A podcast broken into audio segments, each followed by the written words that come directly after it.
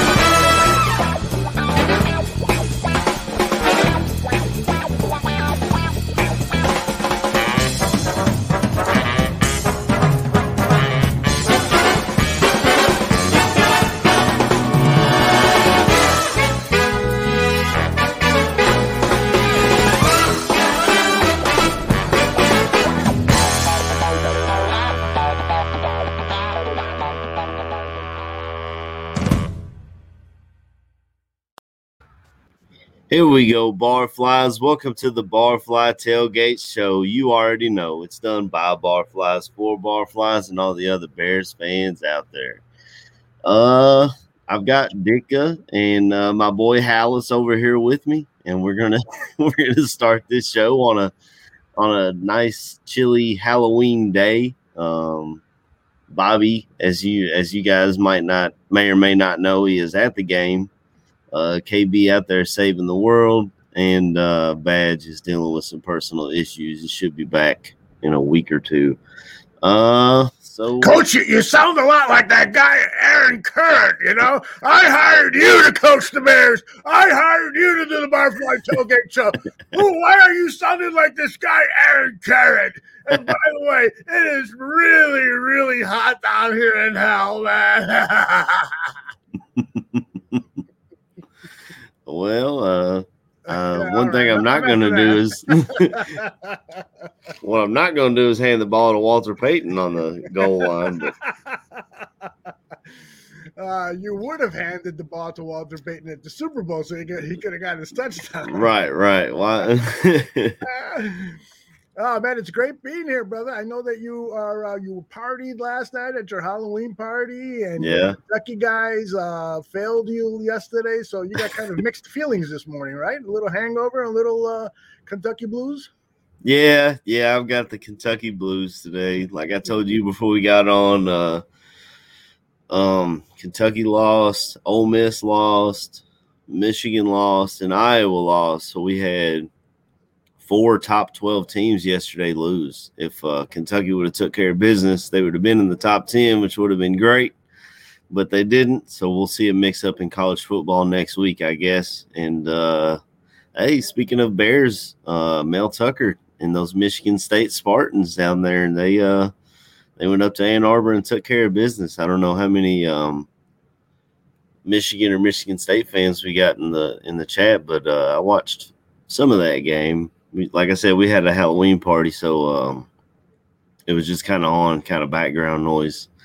Uh, I was checking on it. About Mel Tucker is that you know he had a disastrous run here as defensive coordinator of Chicago Bears, and it was not his fault. His his only fault was accepting the job when they told him we want you to run Lovie Smith's defense.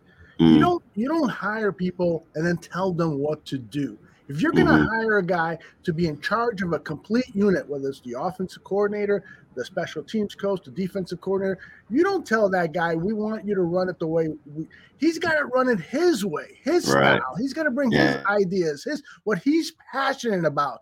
And poor Mel Tucker got stuck here with a fading defense, with fading uh, stars, uh, and and being forced to run Lovie's defense so that the, there would be seemingly continuity. And what happened that season? They gave up 50 points to the Patriots and and, and the Packers. It was the most humiliating season in Bears defense history.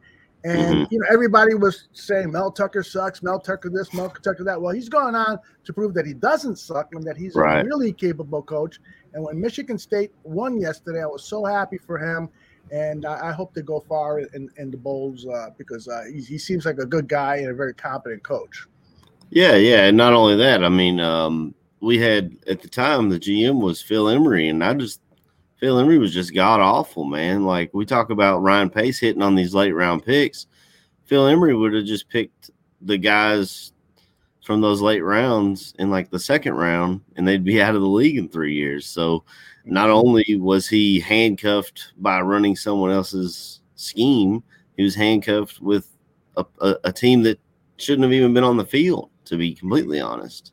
Yep, exactly. And uh, I got a quick Phil Emery story. I can't attribute who told me the story, but uh, when Phil Emery uh, left, was fired from the Chicago Bears, he met the guy who uh, was uh, uh, who told me the story, and the guy went up to Phil Emery. They, they were friends, and he goes, "Hey, Phil, how are you?" And the, Phil Emery turns around and says, "Fuck you!" By the way, Aaron Kurt, you are gone. I don't know where you went, but I don't want to do the show solo. So please I don't come back. but, but Phil turns to the guy and says, "Fuck you!" And and the guy, you know, goes back. Wow, what's going on? He goes, "You didn't support me. You were happy that I was fired. Fuck you. Fuck you." And the guy was like, "Hey, man, I had to tell it like it is." You know, I, I work in the media and so forth. And so that was the end of their friendship. And it was very, very bizarre.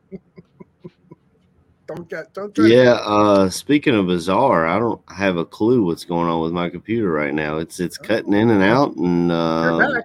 I, I can see you now.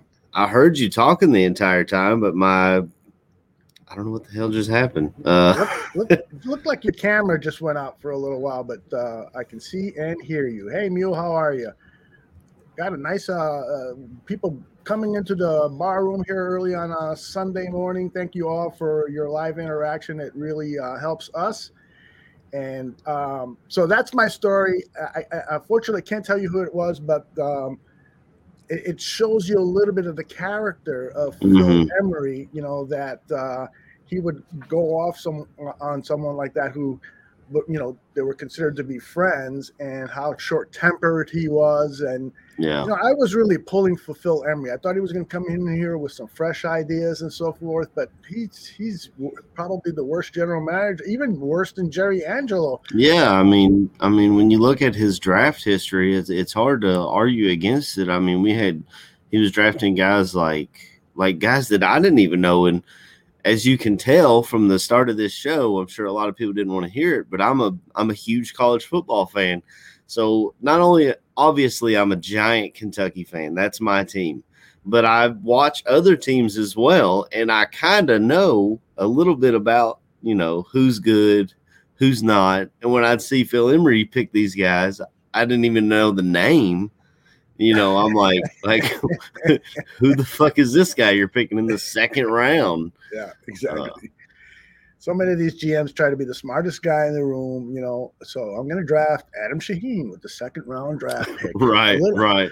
a guy who was on hardly anybody's radar. You know, you Yeah. have to be a real, real dedicated draft nick, nick or whatever the, the phrase is, uh, to know who he was. And I, I sort of knew, you know, there was some buzz collecting about him, but not second round buzz. Right. Get If we would have grabbed here. him in the sixth round or something, it wouldn't have been a big deal. They would have been like, well, I mean, this guy's not playing very well, but he's a six round pick. What do you expect? You know, but Right. but grabbing him in the second and he went to like I, I don't know, south southwest corner of Louisiana State University, like playing with Bobby Boucher down there. Like, oh man. And uh, you know, the other tight end that was in that draft, I think one in a, round or maybe two later, was a guy who unfortunately uh, for uh, 49ers fans is not playing today, but George Kittle. He was yeah. he could have been a Chicago Bear, and it would have been so perfect because he's a huge Chicago Bears fan. Right. Yeah. Yeah. He, so, he I think he was the fifth round pick that year. Yeah, yeah. Yeah. So a lot of teams are wishing they grabbed him, but uh, we'll try to recap um, How can you look at tape and say, all right, this guy here from Ashland University, the six foot seven who's running over five foot 11 guys who weigh 175 pounds, he's better than George Kittle, who was playing right. against top competition. How can you watch tape and say something like right. that? I don't get yeah. it. In Iowa, you know, they got good tight ends, man. If there's one thing they've got, it's, it's uh, the tight end and O line is where you can get from Iowa. Mm-hmm. Uh, but yep. But 4,000 Clovers, 4,000 Clovers reminds us that Emery made Cutler the highest paid quarterback in the league. Enough said. I mean, Cutler gets a lot of hate. I always liked Cutler. My yeah. father in law can't stand him, but that's kind of what you get with Bears. They either love him or hate him. There is no gray area with Cutler. Um, yeah, but it is what to, it is. Not to relive those old days, but Cutler, you know, they signed Cutler and then they said, okay, you're on your own. Uh, you know, you don't need an offensive line. You don't need a number one wide receiver. It's right. come on, you know, they the guy was not lovable by any stretch of the imagination. He, he was, you know, conceited. He was he, sullen. He was not a great teammate to some of the guys right. and stuff. But guy had talent, man. That's mm-hmm. for sure. And he and he played hard. He he he went out there and he he really gave up his body a lot of times. I mean, nobody gets sacked nine times and a half right. you say he's not he's not trying. He, he went back care. and played. yeah. Yeah, it's always between him or uh, Jim McMahon. They're the top um, Bears quarterbacks of all time. It seems like, and I didn't get to watch Jim McMahon, but what I've mm-hmm. seen of him, he seems like um, he was a good quarterback, but he was hurt quite a bit, and but but he had this personality mm-hmm. that and that's really what sold it. If Cutler had had that personality, he'd be yeah. everyone's favorite. But yep.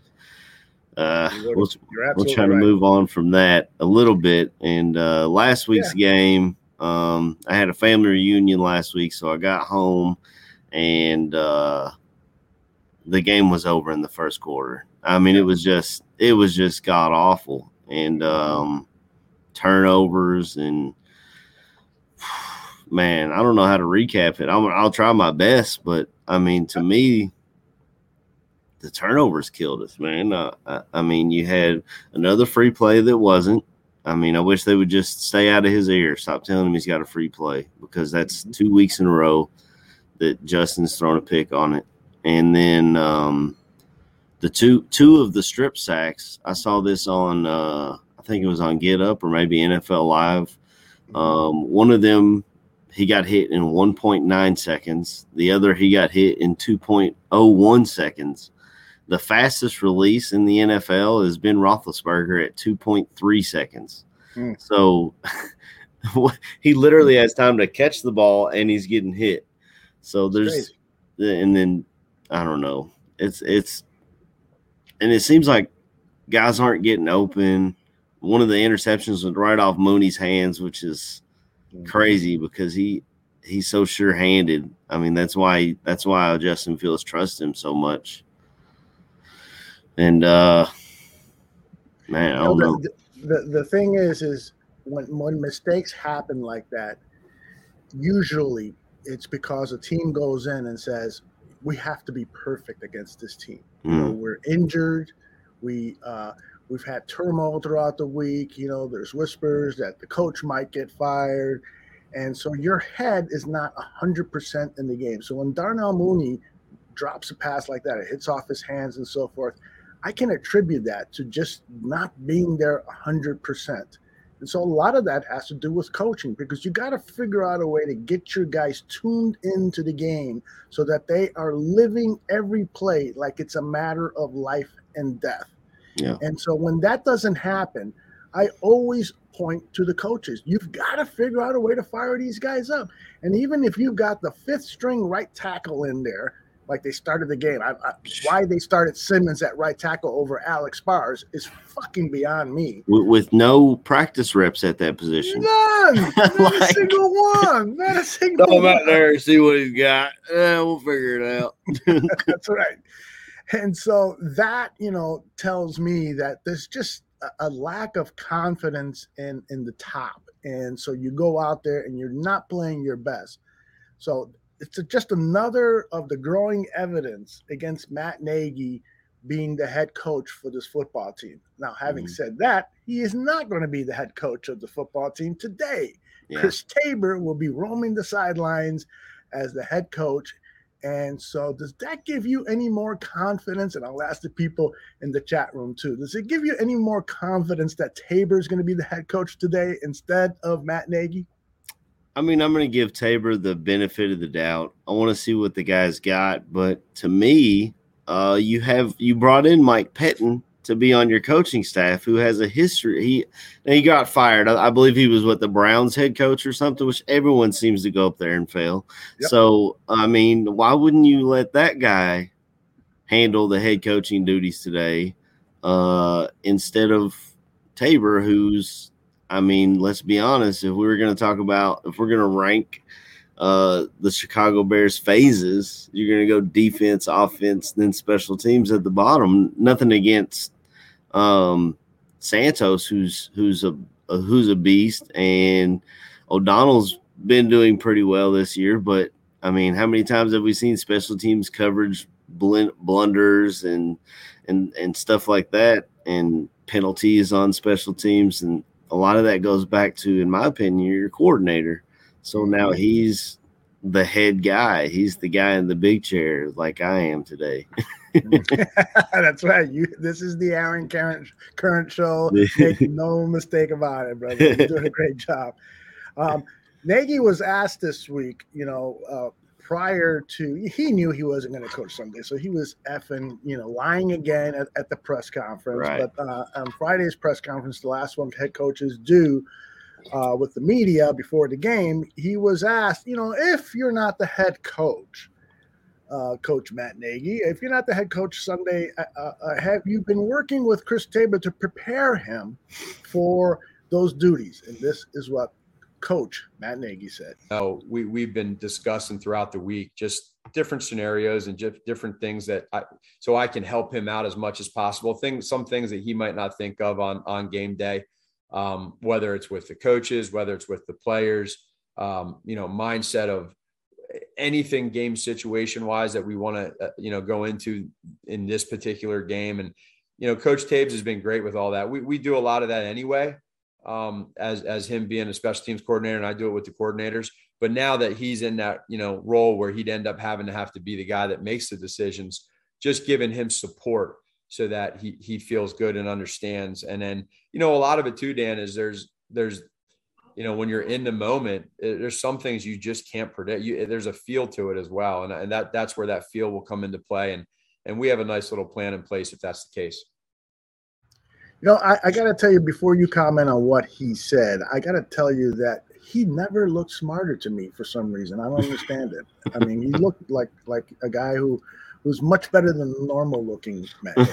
yeah, he looked like he had his his his uh his stuff in order. Uh, yeah, yeah, the, only, exactly. the, only thing I was thinking that whole time, honestly, you know, is word soup. So it was kind of like he was talking, but I wasn't really paying attention. The only thing I was thinking about was Michael Scott from The Office. No, God, please, no. exactly, exactly. like, come on, man. Yeah, you. I mean, you could have just been like, yeah, I've been talking to Tabes, trying to get him ready. Uh, Mhm. and I think I think he'll be ready to take take on the challenge if need be. Like Mhm. that's all you had to say. Right. This dude had a paragraph. Oh, like always. He just doesn't get it. I mean, and I don't understand why people in the Bears media department don't coach him up and, and tell him, you know, less is more in this case. Say, Yeah. I'm really confident Chris Tabor. We've gone through almost every scenario and we'll continue to work on things. Next question. You know, that's Right. it. right. Oh my goodness. And then, you know, just and then Chris Tabor, he met with the media on Thursday, as all the coordinators do. And boy, oh boy, I mean, you you want to talk about not feeling confident that this guy is going to be on the sidelines. I mean, Mhm. he he refused to answer questions. He was evasive. I- I'll, I'll show you a little bit of it. Two basic ones for you to start. Are you the head coach I'm the special teams coordinator with today? a lot of work with a lot of work to do, Dan. Are are you are you overseeing the team from the head coaching role right now? I'm just I'm, I'm facilitating practice just like what we did in the springtime and, and executing that and, and you know just making sure things run smoothly. If you have to stay with that heightened role through Sunday, what changes for you? Well, I haven't given that a lot of thought. I'll be honest with you. We're trying to. I mean, from last game period, we we got a lot of issues that we got to clean up in our own area. I understand. Th- This guy sounds like a guy who is totally effing overwhelmed by what's ahead of him. Yeah. You know, I don't know if I'm going to be that coach. I don't know. I, I I- don't. Yeah, I haven't given that a lot of thought. Come on, man. How How can you how can you inspire any confidence in your in, in the fans, but much more importantly with the team if you're at the podium and you're shuffling around, you don't know what the hell to answer and stuff. That's got to Yeah. be really, really bad. And I've never been impressed with his special teams coaching. Like you said earlier, he's made mistakes. There have been times out there where special teams players don't know the rules. You know, that Yeah. happened a couple Yeah. of seasons ago. It's, it's he was an endorser of Cody Parkey. I mean, come on. What? Why? Not, like you said, why not Mike Pettine? Why not somebody else? You know, why Yeah, not I hire? mean- why not hire you? I mean, I've said it for years. Uh, kicking and punting, it, it it really blows my mind, and the whole league is like this. Here at Kentucky, we had a guy named Austin McGinnis who was pretty much automatic, but he couldn't kick fifty plus yarders. But he was pretty much automatic anything in, in inside fifty, and he can't get a shot. Yet Cody Parkey goes from team to team to team to team. I'm sure he's still on a team right damn now. Mhm. We got a punter here, uh, Max Duffy, who graduated last year, was a Ray Guy Award winner. He got cut by the Denver Broncos in the offseason. And he's doing a podcast on Kentucky football now. Like, Wow. uh, you're a Ray Guy Award winner, Yeah, and right. and you can't get a shot because they give the same guys chance after chance after chance, and I mm-hmm. don't get it, man. Yeah. But Mule, Mule says that you know Patton was the obvious choice, must have been a political move, and I do suspect Mule that there is some kind of political battles going on at Halas Hall right now. We've listened to Bill Lazor's press conferences for the last few weeks, and it does seem like in every press conference he's kind of throwing Coach Nagy under the bus, you know, and he's revealing things that Nagy would normally not reveal. He has, you know, deflected some of the criticism coming his way. Well, I'm not the head coach, saying things like that. You know, the whole Pettine thing. Whose decision was it to hire Pettine? Was it a Pace?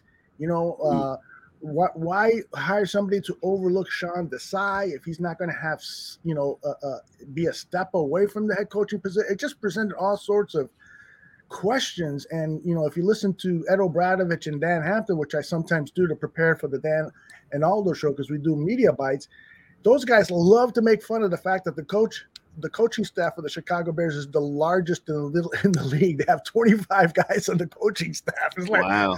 25 guys. What is this, man? The, the only one in college football that's like that is Alabama, but they succeed. I mean, That's that's that's, where guys go because like they got fired from Tennessee or something. They'll go down there and they'll join the coaching staff as a assistant viewer of toilets or something, and and then they'll get another head coaching job because they well they did good at Alabama. Let's give them a shot. You know. Yeah, exactly. Uh, Chris asked, "Do you think there's going to be a civil war going on at Halas Hall?"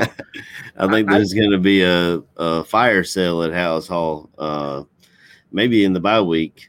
Uh, we'll have to see how these next two games go. But uh, Yep.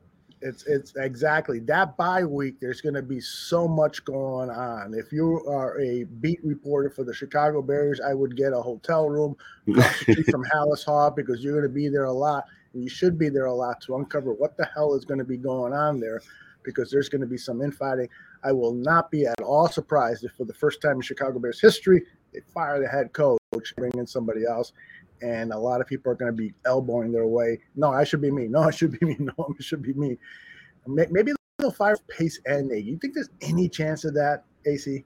I feel like, yeah, honestly, I feel like Pace, they like him a lot, like a son almost. But this is now his second his second head coach. He made the wrong hire. How many GMs get three shots at quarterback mm-hmm. or at the top in a top ten? I mean, he had he came in with Cutler. Granted, he he inherited him, but then he was in the top three. He he he moved up a spot and grabbed the least of those three quarterbacks, uh, and everyone saw it apparently except for him.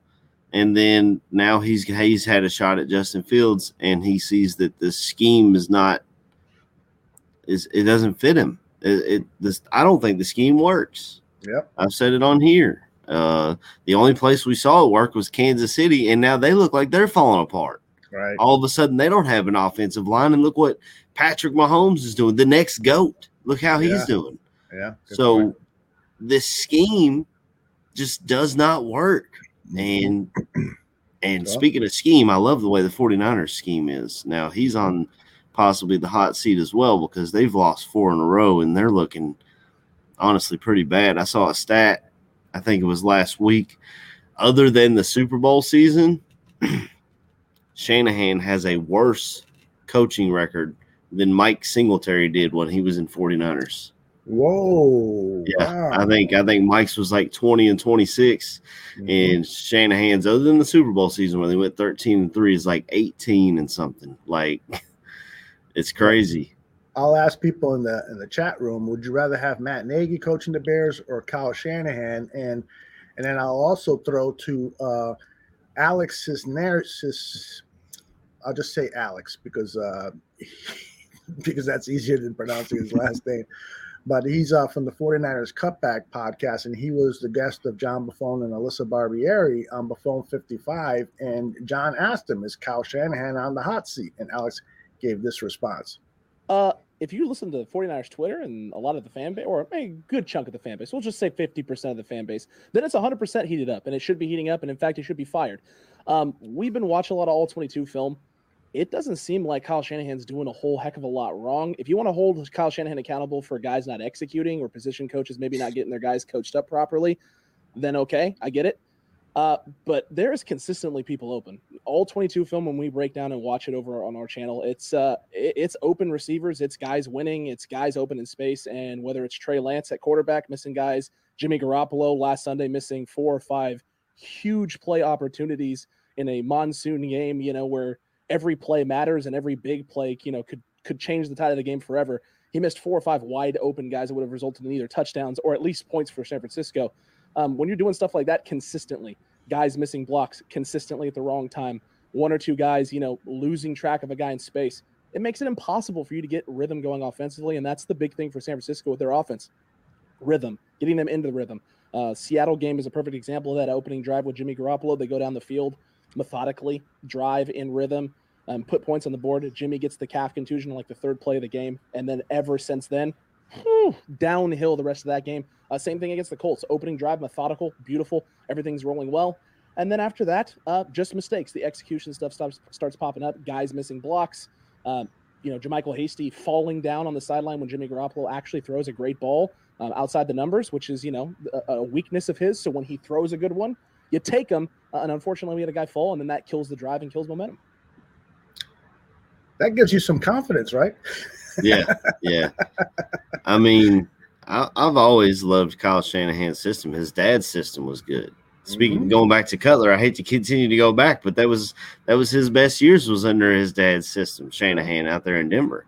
Uh, this that system works. It's Yeah. proven to work over the years, over the decades. Um, like he said, you know, just just people not uh, not doing their job. You know, they're they're missing blocks. They're falling down on routes. They're Brandon Aiyuk. I I, I was listening to I think it was a crossover past, uh, podcast with Lauren Cox uh, this this prior last weekend with the 49ers.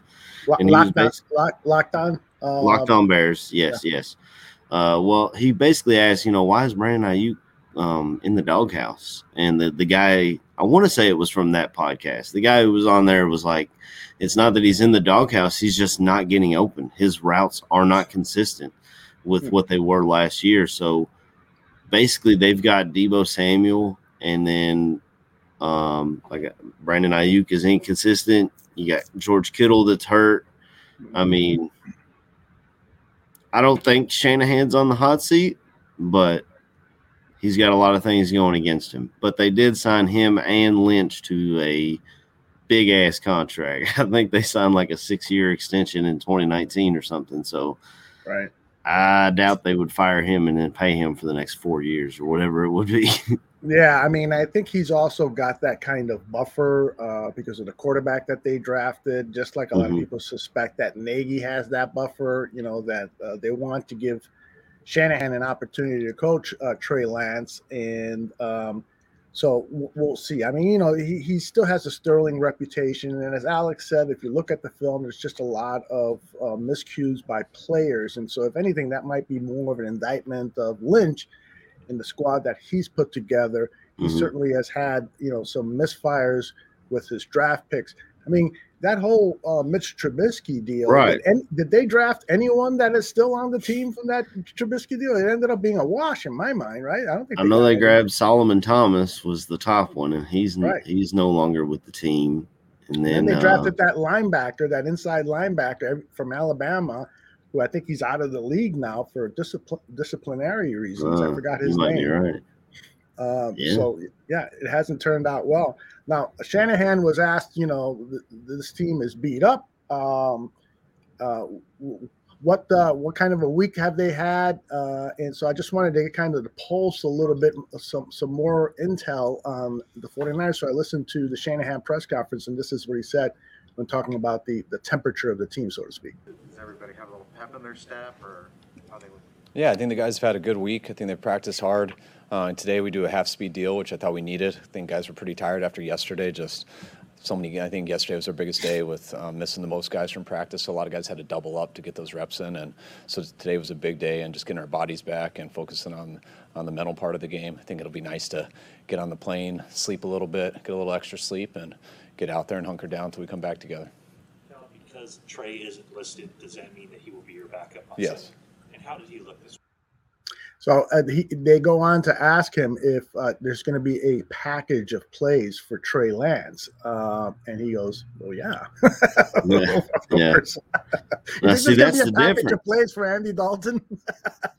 Well, I mean, I mean that's the difference though. When we had Dalton as a starter, and they, and if they asked Nagy, you know, do we have a package of plays for Justin Fields? Oh, that's uh, you know, that's a G fourteen classified. We can't give that information out. That's right.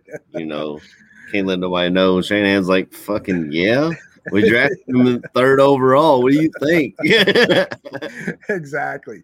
So it's going to be interesting to see, you know, how this 49ers team plays, and not only, it, you know, are are they in disarray after losing four games in a row, um, and having all these injuries, you know, where guys have to double up and practice, so they might be tired. You know, he says that again might might get some rest on that plane ride, but it's a lot of times a lot of people, you know, that West Coast to Midwest uh, plane ride, it, it can be more exhausting than relaxing. I know those guys fly in first class, but yeah. it's still, you know, it's still not a fun thing. And so, one last soundbite from uh, Shanahan, because another important part of what they're missing is the vocal leadership uh, on the team. And so, when you Mhm. miss uh, uh, missing a guy like George Kittle, it, you know, the a little bit of the fire from the Right. team is is missing. So he was asked about that. Uh, you know, is there a lack of that? Um, who's sort of picking up that? I don't know, energy slack when he's he's not out there. I mean, it's not just George. You know, I think three out of our four captains on offense are out. So you, you know, usually your captains do that. Some of your better players, and you know, with Raheem, with Trent Williams, um, with George, you know, yeah, we, hell yeah, we've been missing a lot of that. Um, not just the vocal leadership of it, but most importantly, the guys on the field, and it both goes hand in hand. Usually, your best players um, do do that stuff. Um, it's hard for them to do it a little bit from the sidelines, though. Yep, it's so true. It is so true. When you're missing guys like that, who who are the vocal leaders on the Bears? AC. I know Akeem Hicks Mhm. is. Um, And he might play. Trevathan, Trevathan used to be. Right. I, I'm, I'm not sure if he is anymore. He's kind of maybe faded to the background where he's kind of sort of lost his job the way Ogletree's been playing and the way he's been playing. Um, I mean, Roquan's a leader on the field, but as far as a vocal leader, he just he's just like a. Uh, I think Bobby was talking last week. He's like the silent assassin. Mm-hmm. I feel like Justin Fields, even though it doesn't it doesn't show a ton on the field, like when you hear him in press conferences talking about like this week he was talking about how he was going to Zoom call with his wide receivers talk about routes and stuff like that. That's what a leader's going to do. A leader's going to take that extra time to get his guys together to make sure they're on the same page. Mm-hmm. It seems like Jason Peters was kind of thrust into a role like that for Mhm. as far as the offensive line group goes. I mean, we got more information from him than we did than we did any coach on this staff the entire year. I mean, he broke the news about Larry Borom, who did get brought off IR today, so we'll see if he gets time at uh, right tackle. But Wilkinson did get did come off the COVID list as well, so getting a little bit healthier back there. Honestly, Mhm. I'd rather see Borom wait his turn at left tackle than to put him s- stick him in at right tackle. Uh, Yeah. that's that's kind of my idea on it. Borom at left and um, Jenkins at the right whenever he comes back. Mm-hmm. But I thought that was awesome. I think the phone even talked about. It. He's like, "What are you gonna do? Cut me?" Like, exactly. I'm going to tell you what I know. If you want to cut me, yeah, right. Go ahead. I'll go fishing. I don't give a shit. Yeah. he has been uh, Peters to his credit. I mean, he's not playing at a Pro Bowl level. He never will. He's 39. He's going to be 40 years old soon. Uh, he's, he, he still has a hard time getting out there making that sec- those second level blocks. He, he has Mhm. problems against speed, power edge rushers, speed rushers more than power rushers. Uh, but he has still played so well and he pancakes guys, which is something Yeah. that you know you love to see from your offensive lineman. But like Chris Watts says, I don't think there's a there's a like an exceptional vocal leader. You've got some quiet leaders. Peters is more of a quiet leader. Fields is more of a quiet leader. You know, A Rob is more of a quiet leader. You don't have, you know, a George Kittle type on this offense. Uh, you don't have like an Olin Kreutz. Olin Kreutz was be, would be a guy, you know, get the fuck in the huddle and and Mhm. you know just firing guys up and stuff. This team lacks that. And again, I point the finger at Ryan Pace. When you're Right. building the team, you've got to make sure you got a diversity of players, and and- and at the very top of that diverse list is you need leaders, guys who are vocal and and uh, and also lead by their actions. And right, Right. now, we don't really have much of that on this team. Yeah, I wonder if that's uh I mean obviously Pace didn't draft the guys to do that, but I wonder if the coaching staff perhaps they don't feel like they can be vocal. I don't know if if that's a thing or not. Um like I don't know. I think uh Martellus Bennett used to be a big talker and then he kind of did what he did to Kyle Fuller and they were like shut the fuck up, go sit over there. You just body slammed our first round corner. I, and that's a different organization, I guess. Uh, but maybe it's maybe it's like that. Maybe they're just like go out there, do your job, and don't talk. Other than Akeem, I don't know anybody who who's a who's a big rah rah guy to Eddie Jackson, but then he he fucks up a tackle yeah. because Eddie Yeah. Jackson is always telling people what to do. You know, A- anybody can tackle. Yeah, I like Bojack, but he's he's going through some things this year, man. I got his 39 jersey up in the uh up in the closet there, and I just That's, that's where it belongs. No, I haven't been able to pull it out. I swear I haven't been able to pull it out at all this season. Uh, I wore Akeem Hicks today. It's underneath this hoodie. Mm. Shout out You know? Barroom, by the way. That oh nice. I love that. Looks good on you. Um I gotta tell you that I do believe that Eddie Jackson could have a really big day today. You know, he at least admitted that he needs to wrap up better on tackling. So he took Mhm. some accountability this week. He knows that this team is in a do or die because you gotta win these next two games before the bye. If Oh, yeah. not, this this this this season's over. Then you're you're playing for a high second round draft pick. That's that's what you're playing for. Mhm. And and I think that he has so much pride. He wants to he wants to prove to people that he's a man. He's going to go out there. He's going to tackle. He's going to get his hands on some balls and create some turnovers or help the, the, the team in getting turnovers. I gotta, you know, if he's going to have a good game at all this season, I really do believe this is the game. The matchup is perfect for him. He's not going against a, a- an offense that's working on all cylinders. They've had some their share of mistakes. I don't know. I, I, if we did a segment on the show as you know who's your pick to click kind of thing, I, I would pick maybe Eddie Jackson as a as a kind of a surprise guy. At least I'm hoping for that. I think uh, if I was to pick a guy who I think is going to have a good game, I think Jaylon Johnson is. I think he's going to follow Deebo Samuel around, which is the correct thing to do. We saw him do it with Davante Adams. It didn't work out great because Davante Adams possibly the best wide receiver in the league. I mean, he's definitely top three. So Jaylon Johnson, trial by fire. There was there was Mhm. no other way about that. But Yeah. my uh, uh, another huge concern about today, and and we talked about guys coming back from COVID, Elijah Wilkinson and Robert Quinn. In case you guys haven't heard in the chat, they did come off the COVID list. Robert Quinn was spotted in practice yesterday. I saw a short little clip of video of him at practice. But on the other side, our guy Khalil Mack, possibly the best player on this entire team, is uh he's hurt his foot and they've I don't I don't think it came out. They had mentioned IR, which would have set him down for four weeks, including the bye.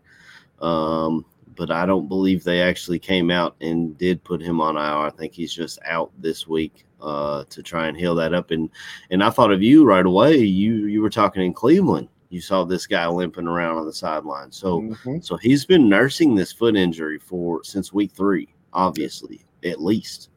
Yeah, Uh, I threw it out there on the the Bear Debate Show with John Buffon and Tyler Ellis. I threw it out there. I moderate that show. I threw it out there as a question: Should the Bears consider resting Khalil Mack against the Tampa Bay Bucks and give him kind of a load management week because it's start it's starting to look like he's slowing down after that great hot start and he hasn't been practicing it out. And Buffon just yelled at me. What are you, his veins were popping out of it. What are you talking about? You pay him to play and stuff. And I'm like, dude, take it easy. I'm Yeah. just saying that maybe you know you you got to look at the entire season and, and what happens. They, they you know have to sit him down. And as one of the coaches said this week, you know we got to protect Khalil from Khalil because he just wants to do so much. He wants to be out there and so forth.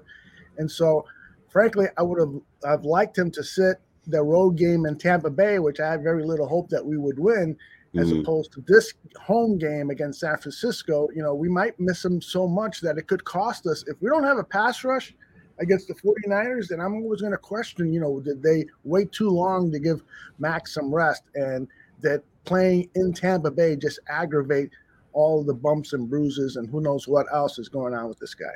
Yeah. Well, I mean, about the only positive I can think of from this is we can see Travis Gibson uh, get more reps, see how he how he does. I mean, uh, and I and I think they wanted to make sure they had at least one of either Robert Quinn or Mack, and that's That probably why they didn't sit him last week because you would have had Travis Gibson and I have no idea who would be on the other side rushing the passer. And if I don't know, there's an issue because I'm a football nerd.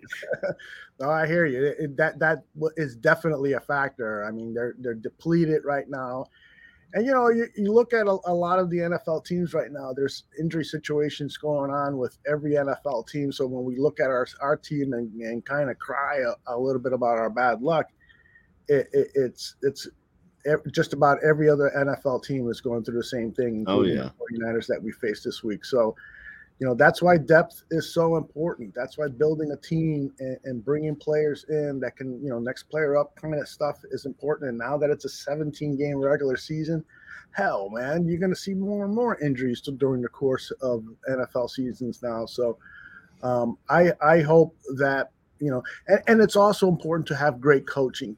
Mm-hmm. One of the things that I wanted to get your opinion on is, you know, we we really blast Matt Nagy a lot, deservedly so. But are his coordinators and position coaches guys who are unfairly being grouped into the criticism? You know, let's start with Lazor and Desai. Do you wh- what's your opinion about those guys as coordinators? Do you think that you know they deserve to continue to be coordinators in 2022 if you know they they hired a coach from let's say they hired Mike Pettine to be the head coach in 2022 would you like to see the coordinators remain the same? Um, I like to Desai. I like what he's doing, and I think learning under um, Vic Fangio and Pagano, even though he, he didn't do great here, just having all that expertise, you're going to learn a thing or two under him. So For I do like Desai in his position. I like Bill Lazor. Um, I like that he deflects. You know, I, I didn't. You know, he kind of like I didn't make that call. I didn't make that call. That's not on me. But I don't know if I don't know what system he would run. His system wasn't great up in Cincinnati, to be completely honest. And it was all him because they had, I believe that's when Marvin Lewis was up there. He's a defensive minded head coach. So he kind of lets his offensive coordinator do his thing. And the offense was not great up there either. I think Bill Lazor, um, I think we'd have to move on from him. But I do like what Desai's been doing. And do you want me to go into people under them as well, or yeah just let me let's answer this question real quickly first from beth she says uh, who hires the scouts for the bears and i think that's the director of player personnel in this case it's josh lucas that's his job and so under him are guys like Champ kelly charles love uh, ashton washington but i think that department is in charge of the college scouts and, and even the pro scouts that they have uh, but yeah, what are, what are you? What are your thoughts on any of the position coaches, particularly ones that you like and you'd love to see them kind of stick around? Okay. Um, first, I'm going to cover Beth's question. I don't have I don't have an issue with our staffing. Uh, our scouts is the is is a large part of the reason why we're able to find guys like Eddie Jackson in the fifth round, Khalil Herbert, the lone the lone bright spot. I mean, this guy ran 100 yards on the on the on the NFL's top rushing defense last week. That's you can't just glaze over that. To find guys like uh, Jordan Howard back when he was here in the fifth round, and Adrian Amos in the fifth, you know, grabbing those late round talents, that's a tribute to your scouts. Uh, to be able to find those guys, Tarik Cohen's, I, the list goes on and on, as we know. Um, but the issue is the top picks. I mean, to me, you got Leonard Floyd didn't work out, Trubisky didn't work out, and I don't know if that's player or coaching or scheme. I'm not sure what the issue is, but it's not all clicking together. But I don't have an issue with our scouts. And as far as coaches that are under the coordinators, I love Juan Castillo. I think he does not get enough credit for the job he has done with this duct tape and super glued together offensive line. You called a guy off of a fishing boat to play left tackle for you, and he's done. I mean, he's done as good as you would think a 39 year old would do in this league. You've Mhm. got undrafted free agent at at center and undrafted free agent seventh round picks, you know, thrust into starting roles against high uh, caliber teams. I think that's a tribute to your offensive line coach that they are that that they're a good group of that they're a good coach. I mean, to to have those guys in position to succeed even somewhat. Mm-hmm. Mule doesn't. uh, Mule is not a big fan of Ryan Castillo because he's been fired from three teams. But I will say this: you know, a lot of times, good head coaches, or excuse me, good position coaches, they're fired because a new head coach wants to bring in their guy. They want to Mhm. bring in somebody that they trust. It's very, very difficult for a head coach to come into a situation, a new situation, and be handed assistant coaches because you, you got to wonder: Are they loyal to me? You know, Right. and so you want to hire coaches that you you can trust that you know their work that their scheme fits your philosophy and so the fact that any position coach may have been fired, uh, th- th- that's not an indictment on their performance. That's more uh, uh, of just kind of you know a head coach wanting to bring in their kind of guy. Yeah. Um, Yeah, you see that with assistant coaches and you see it with players. I mean, we saw it with with right here with Nagy. They were, you know, the whole time Trubisky was here, they were like, "Well, this is not his guy. He didn't draft this guy. He was handed this guy, but he drafted his guy this time, and he still can't get it to work because his scheme does not work." Right. Andrew says, well, he hasn't made James Daniels or Cody Whitehair that much better. Well, how do you uh, respond to that criticism? we have seen we have seen video proof that uh, James Daniels, first of all, even being healthy, second of all, going out there like what he did against the Raiders, we have we have a short term memory here, and I do it myself. This is the same team that beat that beat the Bengals and the Raiders, who are the top two AFC seeds in the in the playoff race right now. Mhm. So we have talent on this team, but for whatever reason, they just they just go to sleep. I don't know what the deal is, uh, but we have seen pancake blocks from those guys getting to the second level on some plays, and obviously, if you've got a fifth round pick at, at running back, a rookie running for hundred yards per game, that's a tribute not only to that running back, but your offensive line has to be opening holes. Mhm. You're, you, you, a guy can't go out there and do it all on his own. We look at uh, other than Barry Sanders, who's done it without a good offensive line. right, right. Emmett Well, Smith looked great because his offensive line was historically great. hmm Well, and you got to look at both of those players mentioned there. There are second round draft picks, and I think they're playing to kind of a second round level, you know, and and uh, those guys are, I would say, a little better than average guards in the NFL. Daniels and, and Whitehair. Now, you know, every time they make a mistake, it, it it's really blowing up because there are just so many mistakes on the offensive line. There- But, but most of the mistakes come from the tackle positions. Uh, Pe- Peters, we, we kind of pointed out his limitations because of his age, and then the right tackle position has become a revolving door. I think I counted the other day that we've had four, four starting offensive right tackles. Uh, trying to think of it in my head. We had Ifedi, we had Mhm. Wilkinson, we had uh, Simmons last week, right? and and then Bars has had time there too. So Right. at, at least four. Yeah, and so if if uh, Borom plays today, uh, it'll be five. So Yeah. you know, and we all know. I mean, we've learned this since we were kids following football that the most important thing for an offensive line is cohesion. You want guys, the same five guys at the same five positions year after year after year. The more they're together, it's it's like all your five fingers working together, and that just has not happened. And one of the mistakes that the Bears have made over the years is they keep switching the pinky over to the index finger, the thumb over into the middle, and so forth. It's like, what the fuck you got going on here? It's a mess. That was, that was always a big thing with Lovie. Is uh, I remember they would play that. I think I, I think he used to be on ESPN 1000. I would listen to uh, Waddle and Silvy, and they would play that every day. I'm shuffling, and they because they were shuffling offensive linemen all around. And we saw uh, Kyle Long kind of get screwed by that too. You know, uh, we'll stick you here this game, and then right tackle the next game. And I don't think they ever put him at left tackle. They didn't even try that. They just stuck him all around that old line, and you never even get a a good uh, a good handle on on one position. Exactly. What do you think about the former president of the United States, Andrew Jackson, asking, Do you worry that this current offensive regime may make Justin Fields this generation's David Carr? Mm. I God, I hope not. I mean, I, I feel like I I'm a I'm 33. I'll be completely honest. I the only thing I knew about David Carr is he was drafted at the top of the draft and was killed by an expansion team um, because they the NFL for whatever reason doesn't give these expansion teams. I saw it with a Kentucky guy, Tim Couch, went to the Cleveland Browns. They said, "You're our guy. You don't have an O line. You don't have a running back. We don't really got receivers. Have fun." Mm-hmm. Busted his freaking knee in like the second year. Never gave him anything, and uh, and ruined that guy's career. So if anything, I believe it's the the philosophy of expansion teams that have ruined both of those guys because David Carr got killed behind no offensive line, no weapons outside.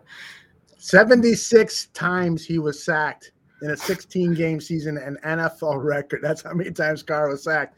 And you know, there was he, he was a number one overall pick. There were some questions of whether he, he was going to be a bust or, or, not anyway, but that certainly didn't help. And mm-hmm. he has talked about that openly since then, and he has said that it had an effect on him. And it, you know, I'll tell you one thing, and which is, you know, it's not much of an example because if I was a quarterback and I got hit, you know, three, four times in a game, shit. I think be the bench, coach. Right I think I'm hurting. I think I got yes. an ankle thing or something. Where's that clipboard? I'll hold that. no, but I've seen some of the greats. You know, I, I will never forget this one replay on a Monday night game where Peyton Manning was be, getting harassed all game long. He was getting sacked and so forth. And on one drop back, he started flinching even before he threw the ball because he mm-hmm. kind of sensed that pass rush was coming. Mm-hmm. And so when even the greats are reacting that way to being sacked and to being pressured and to being hurried, you know that it's going to have an impact on the young guys, on the David Carrs. And so when you ask about Justin Fields, the one great thing about him, it seems that he's stoic and he is like, you know, I'm gonna I'm gonna survive this. I'm gonna, but he's got to prove it on the field. You know, mm-hmm. so that's the thing that I, I, worry about is because you could say, you know, as a player, you can say whatever you want, but you got to go out there and prove that you can overcome this stuff. Yeah, he's a tough kid, man. He he takes all these hits. We saw it last year in uh, in college. I mean, against Clemson, he he gets drilled and comes back out and throws, I think, for three touchdowns and stuff. I mm-hmm. mean, he's tough, and that was part of the reason why I was wanted him. I was so happy that we drafted him, because for over the years I wanted Watson. We grabbed Trubisky. I want, you know, sometimes there was quarterbacks that I kind of liked, and we just for whatever reason we would never grab them. Yep. Hell, all the way back to yeah. Dak Prescott is a, a, fourth round pick. I'm like, are you crazy? You're not gonna, you know, take a chance on a third round pick with yeah. this guy? What's going on? We play we play Mississippi State every single year. Kentucky does. Mm-hmm. So I watched him in person and saw the things he could do. Mm-hmm. And I and the more he fell, I was like, God, man, that'd be a good take a shot on him. But they just they never I don't know. They never grabbed the guy like even back to Cedric Benson. They grabbed Cedric Benson, and now Aaron Rodgers freaking owns us. He was in that same draft, right. and they just they just they were they grabbed a running back that they didn't need. We had Thomas Jones. God, mm-hmm. man. Remember this guy, Russell Wilson? We passed on his yeah. ass too. Yeah. Jesus. Man. Yeah, it, it's you know, eh, eh, that's been one of Ryan Pace's broken promises because when he first got hired, he was asked about that. He said, I feel like we should draft the quarterback every year, just continue yeah. to fill the pipeline and so forth, draft some of these prospects. And I know that you can't do that every year, particularly if, if you've put yourself into a position where you only have four or five draft picks. But how many has he drafted since he's been the general manager of the of, of the Bears? You know, he drafted Mitchell Trubisky. And then to correct that mistake, he had to draft Justin Fields. And so outside of that, he's never he's never drafted anyone else. And he's had a parade of veteran quarterbacks come in as the backups. And that and that to me has just maybe even complicated matters more. Everybody says, well, it's great to have a Chase Daniel in there. It's great to have a Nick Foles in the quarterback room because they're veteran experience. You know what? That's what you got the 25 coaches for. you don't need guys to coach. You need more and more talent on the team. And I can't blame them so much for going after Andy Dalton. What I blame mm-hmm. them for is to immediately anoint him as the number one quarterback. And you're taking all of these developmental snaps away from Justin Fields so mm-hmm. that when he gets in there, he could go back and say, yeah, and that second preseason game where I started and played three quarters, I remember this blitz scheme. I remember that, blah, blah. And in practice, I remember this. And, and it, it, one of the things A Rob said this week, I don't have that rapport with Justin because we didn't see so many snaps together in practice. Right.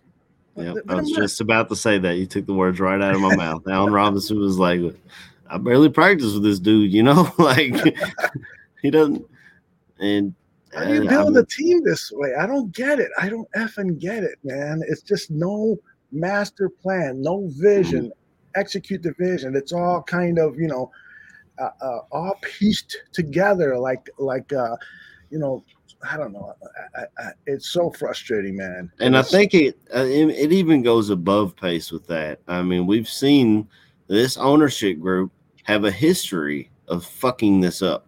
They brought Bruce Arians in for an interview, watched him walk out the door, and brought in Marc Trestman. Mhm. Nobody knew who Marc Trestman was, Mhm. and I wish I still didn't know who he was. I mean, the guy was he may have had a good offense. I have no idea. He was not a leader of men. Mhm. Then they hired Ernie Accorsi, who brought in his boy John Fox. And John Fox, I had high hopes when we hired John Fox because I saw what he had done in Carolina and in Denver, and he did somewhat turn around the franchise, but he didn't get us to that next level. And I feel like if we would have just hired Bruce Arians in the first freaking place, we'd have been all right. But nope, they just screw that up. And Ted Phillips, who has no say in football operation, seems like he has an awful lot of say in football operation. I believe it was. uh Sorry to continue rambling here. No, I love it. Uh, I love I believe it was Olin Kreutz on on his podcast was talking about um getting a football guy in there, not necessarily firing Ted Phillips because Ted Phillips, look, with the Arlington Heights deal, he's going to be there. There's they're not going to just cuz he's a cuz he's a financial guy. So, but bringing a football guy to either be right there with him, like a lateral move for Ted Phillips or something, and have a football guy in there who knows what he's talking about on the football field, putting these pieces together. And and McCaskey can still be the owner, and he can still he can still fill his fat pockets. I mean, yes, they want to be friends, not owners. Absolutely right, Beth. But the Uh, thing is, is that you know, ideally, the general manager should be that football guy. He should be the guy who is making all of those football decisions. So I- I don't have so much a problem with you know the current organizational setup the way that is. That you got Ted Phillips here. He hires the general manager, and then the general manager oversees all the football operations. But you are making a good point. Ted Phillips has never hired a competent GM. And so I understand what you're saying. Give him a lateral position, continue. You know, Ted, you're you're in your mid 60s. Slow down a little bit. Don't worry about anything regarding the general manager and the operations of the teams and so forth. Just focus on the Arlington Park deal and our relationship with Soldier Field. That's why you come to work every day. You keep working on that. I'm going to hire somebody else to do the other business stuff, which is you know TV contracts, blah blah blah, all that stuff, uh, uh, and and also make a better decision than you have in terms of hiring a general manager. So from that standpoint, I, I you know you're, you're sort of convincing me that that maybe the the lateral move is is the right way, and, and to bring in somebody like who you know like a Gary Fencik. Somebody in the chat room says you think we should bring in some old uh, Chicago Bears players to to help turn things around. Gary Fencik has Doug Plank was on the old Hundred Proof show and, and talked about how Gary Fencik would be a great uh, president of team operations. It really it really depends. You I'd have to know that person because those guys were great, but football has evolved so much in Great the last 40 years. Mhm. So you have to have a guy who has been able to evolve with it. If you bring in Gary Fencik and he wants to get these hard hitting safeties like he played back in the day, then all you've got is 15 yard penalties and you're letting guys go all the way to because because back let's be honest, back in the day, that's why that's why I always hear the argument of Joe Montana versus Brady of who's the GOAT. In my opinion, it's Brady. A lot of people say it's Montana because those guys were out there head hunting. Yep. They the the Bears, I think our 85 season, we didn't have a single quarterback play the entire game or something like that. Like we played backup quarterbacks in the second half because we just go out there and, and, and kill guys. And in today's NFL, that ain't gonna happen. They're gonna Right. protect their pretty boys. Uh, Excuse but me. Um, yeah, but you're right. Uh, you, what you need is you need somebody who is is around the league a lot right now, so that they know, you know, that guys like Nathaniel Hackett and Brian uh, the ball from the the ball the Bills, Patrick Graham from the Giants, and, and all these other guys that are not familiar names to many people but that those guys are the next pipeline of future head coaches. You Mhm. got to know, you know, who are the future uh, uh, GM types. You know, the assistant GMs that are out there, the heads of player personnel, the heads of scouting departments. Those are all future potential candidates for GMs, and so you need to hire somebody who has been talking to these people, who has been talking to people who've been talking to those people, and developing a portfolio of, all right, here are the guys that I've been talking to, who are the guys that I like, and so forth. And they're making informed decisions as opposed to what the Bears ownership did, which is they hired Ernie Accorsi, Mhm. an 80 year old dinosaur who Mhm. ha- who advises every team because he's on some part of NFL committee that helps uh, uh, teams identify people, but it's not like he has a sterling record for for you know advising anybody on Super Bowl head coaches or anything. So they're hiring somebody who's been around forever, no new thinking and so forth. So yeah, you, you got to go out there and find somebody who is on top of stuff now, is has got relationships and and knows what the hell they're talking about. I don't know who that is, but uh, it's certainly not anyone that we have seen at Halas Hall for the last hundred years or whatever. Yeah. it is. Yeah, I wouldn't. uh I wouldn't be completely opposed to bringing in Louis Riddick. Um, but I think He's- that's more of a GM knows a move. lot of people, yeah. yeah, but he, he's got a lot of relationships. He knows a lot of people, uh, and and he he seems like he knows what the hell he's talking about. Now Mm-hmm. he could be he could just have a silver tongue and be fooling all of us. But I I, I would love to see him uh, be brought in and put in a, a GM position and. Uh, or even I, I'm- I don't know if he could be that above the GM position, but uh, I wouldn't be against him coming in and being our new GM and then bringing in his guy of head coach.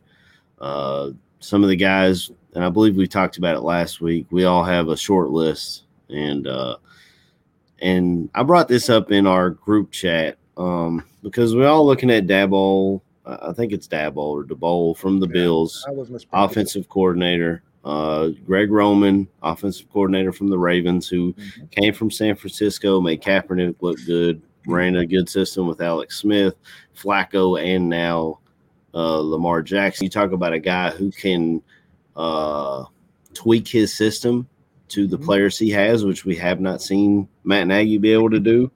Greg Roman is the guy that does that. Uh, Joe Brady down at Carolina, who may have cooled off a little bit now that Darnold has kind of fallen back to back to earth, but uh, he made Ed Orgeron look like a good head coach down at LSU. Made his offense look good.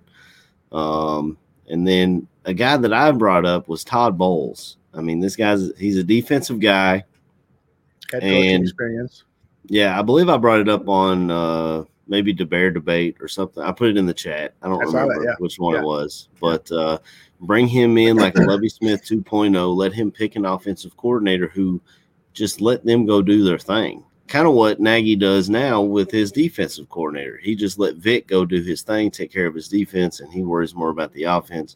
But let bring Todd Bowles in. He'll either teach his defensive scheme to somebody and let them be the defensive coordinator with some input from him, mm-hmm. and then bring in a good offensive coordinator and let them handle the offense. A lot of people are against it because he's been fired, but he got fired from the Jets. Everyone sucks at the Jets. Mm-hmm. I mean, Saleh up there right now, or Salai. I'm, I, I, I feel like I'm butchering names, but he's Close a good coach. He's a good coach. I mean, his 49ers defenses were amazing.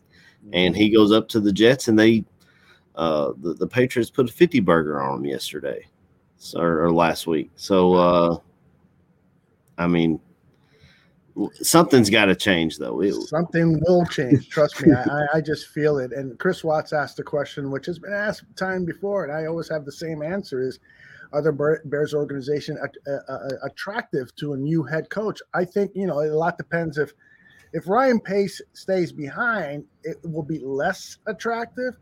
But overall, the Chicago Bears are still an attractive destination for any GM, any coach, because it's a number two uh, or number three media market. It's a Mhm. historical san- uh, franchise. The team is spending money. They have state of the art training facilities. Halas Hall is one of the best training facilities They're going to probably get a new state of the art stadium. Yeah. Um, the, the you know the team has paid contracts. Khalil Mack, you know, uh, being being one of them. They they've got some of some of the highest priced players. So they're, they're it's not like the, old George Halas teams where you know maybe a head coach would be a little reluctant to go coach over there because they the stories were that Halas was so tight with his money. But that, those days are gone. This this franchise, uh, you know. Uh, uh, spends money and they they try to do the right thing, but they don't do the right thing because they just made some poor hiring decisions for some of the most important positions in the organization.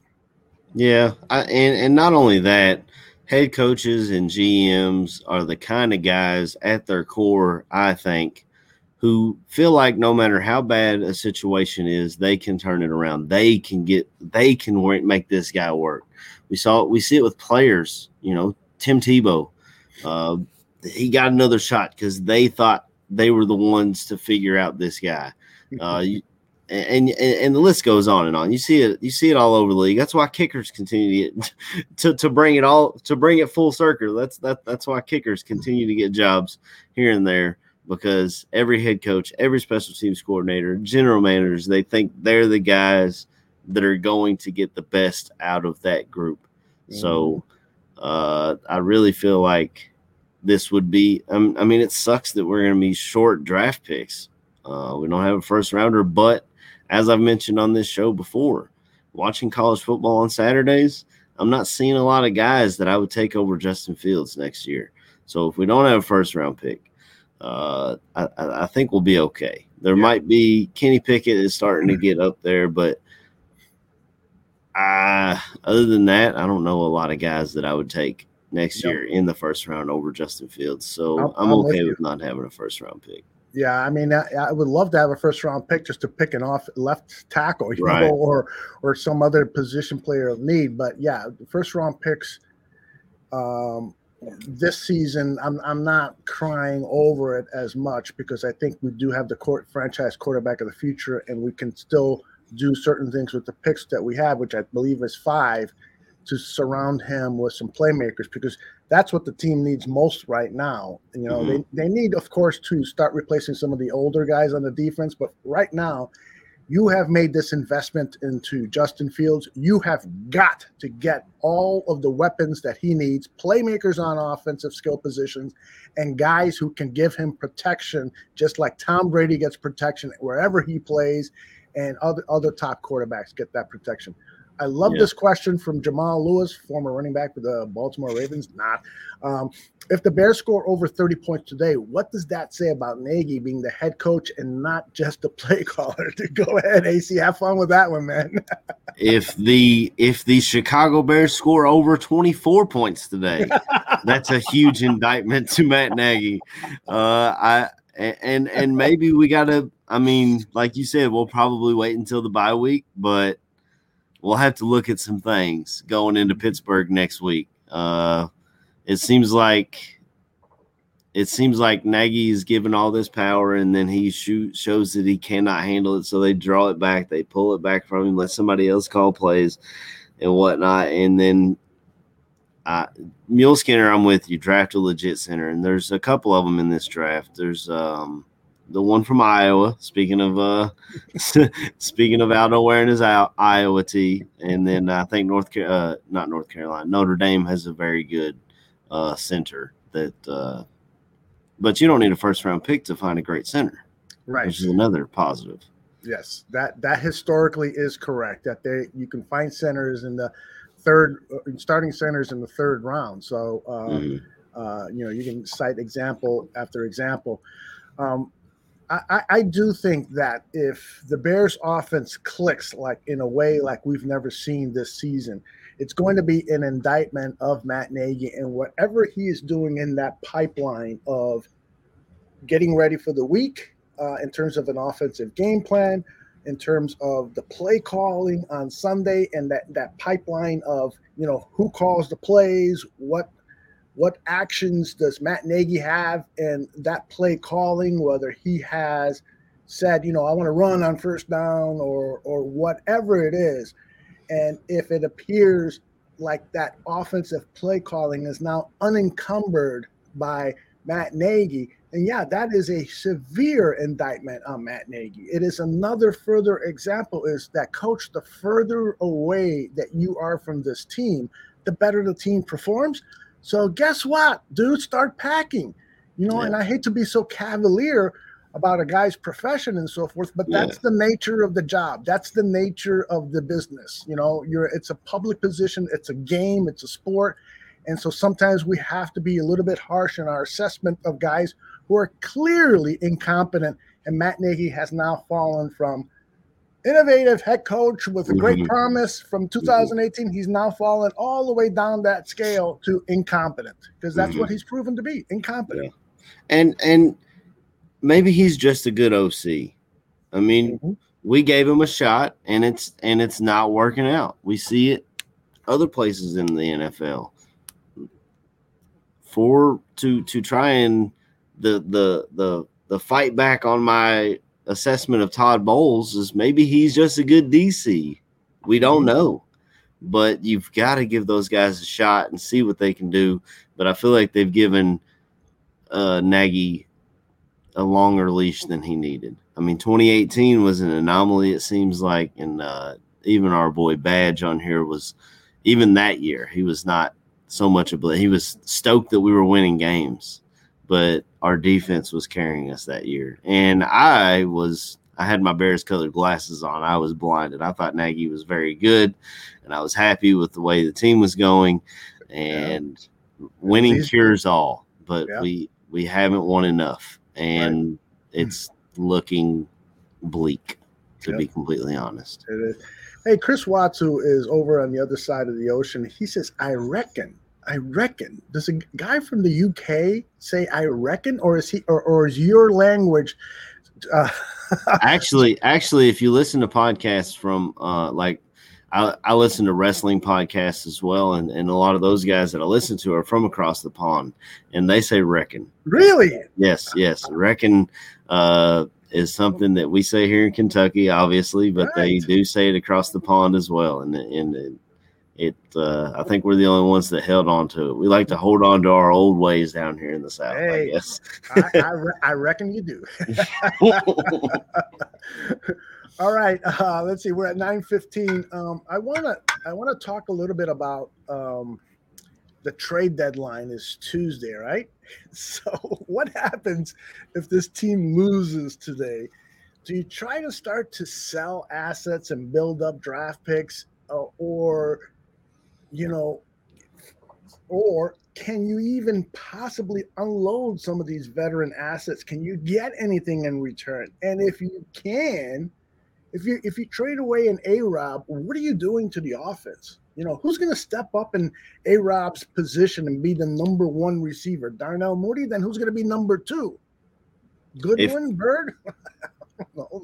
These guys are not proving anything. Right. It almost seems to me like the Bears are stuck with the roster they have, and they're probably not going to make any trades. What are your thoughts? if we lose today, you have to be sellers. It it would suck because somebody knows they're probably going to get a Rob for a half year rental, so you don't know what you'll get in return. But he is the he is the most that you're. He's not going to be here next year. He's and I don't blame him. Why would he come back?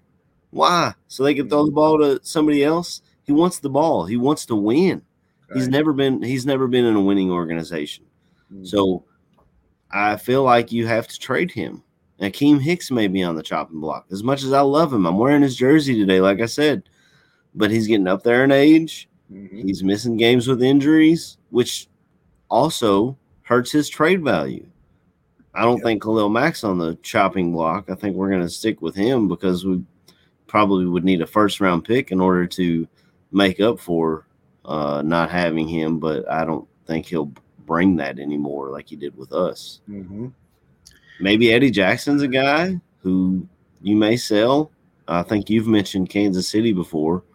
Um, other places that may need a safety, maybe maybe you can offload him, offload that contract, get some draft picks back. He does seem to me somebody that could be a viable um, uh, of uh, of interest to other teams. You know that Mhm. need a safety that they'll look at him and say, "Oh my goodness, this guy, you know, is a ball hawk." We'll pl- we won't play him anywhere near the box. We'll just keep him out there in the center field position and let him roam around uh, Right. because we've got a good pass rush and let him come up with turnovers. So there might be takers for an Eddie Jackson, but yeah, I don't see how. I, I don't. I can't think of any team that is going to say I want Allen Robinson, even though I know I've got to pay him nine million dollars for the rest of the season because that's about how much he would be owed for the rest of the uh, regular season, and I'm probably going to lose him next season. I mean, I- I'll, I'll I'll trade for him for a seventh round draft pick or a sixth round draft pick, or if you We're want to give me your your fifth, I'll give you my fourth kind of thing. So I, I don't know, man. I, I I feel like if they lose today, that even if they want to be sellers, that just that the market is not going to be there for this team. It's part of the mess that Ryan Pace has created and, and Matt Nagy has created. Right. You know, Well, I wonder if they. guys. Sorry to cut you off. No, it's all right, please. that. Uh, no, no, no, no, say, you're fine, brother. say a team like Baltimore comes calling. They're right there in the hunt. They got killed by the Bengals last week, but they have the same record as the Bengals. They're in a Mm-hmm. playoff hunt.